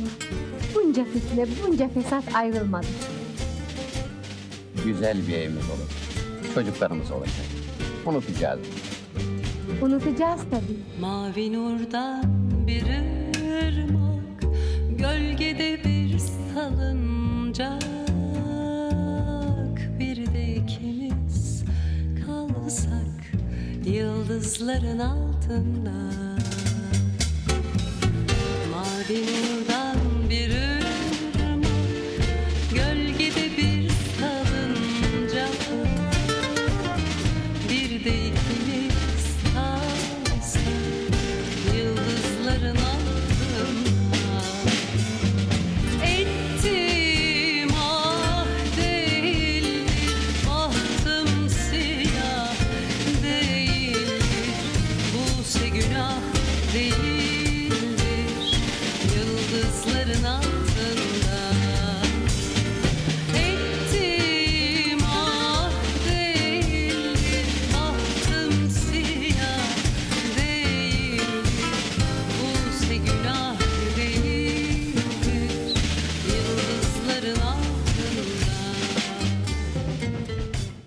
Bir güne birlikte başladık, bir haftayı birlikte karşıladık.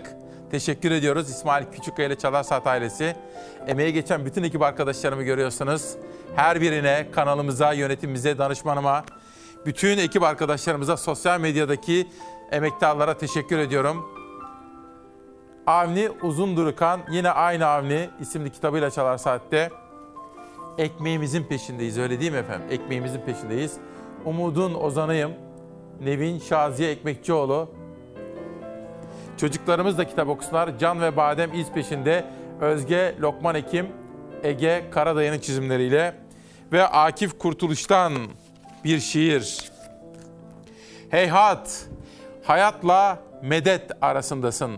Yarayla kabuk, dertle deva. Dindi sandığın her sancı peşin sıra gelecek.'' Geçti dediğin her acıyı ömrünle sınayacaksın. Sen başkasının yası olduğunda ancak susacak yasında.''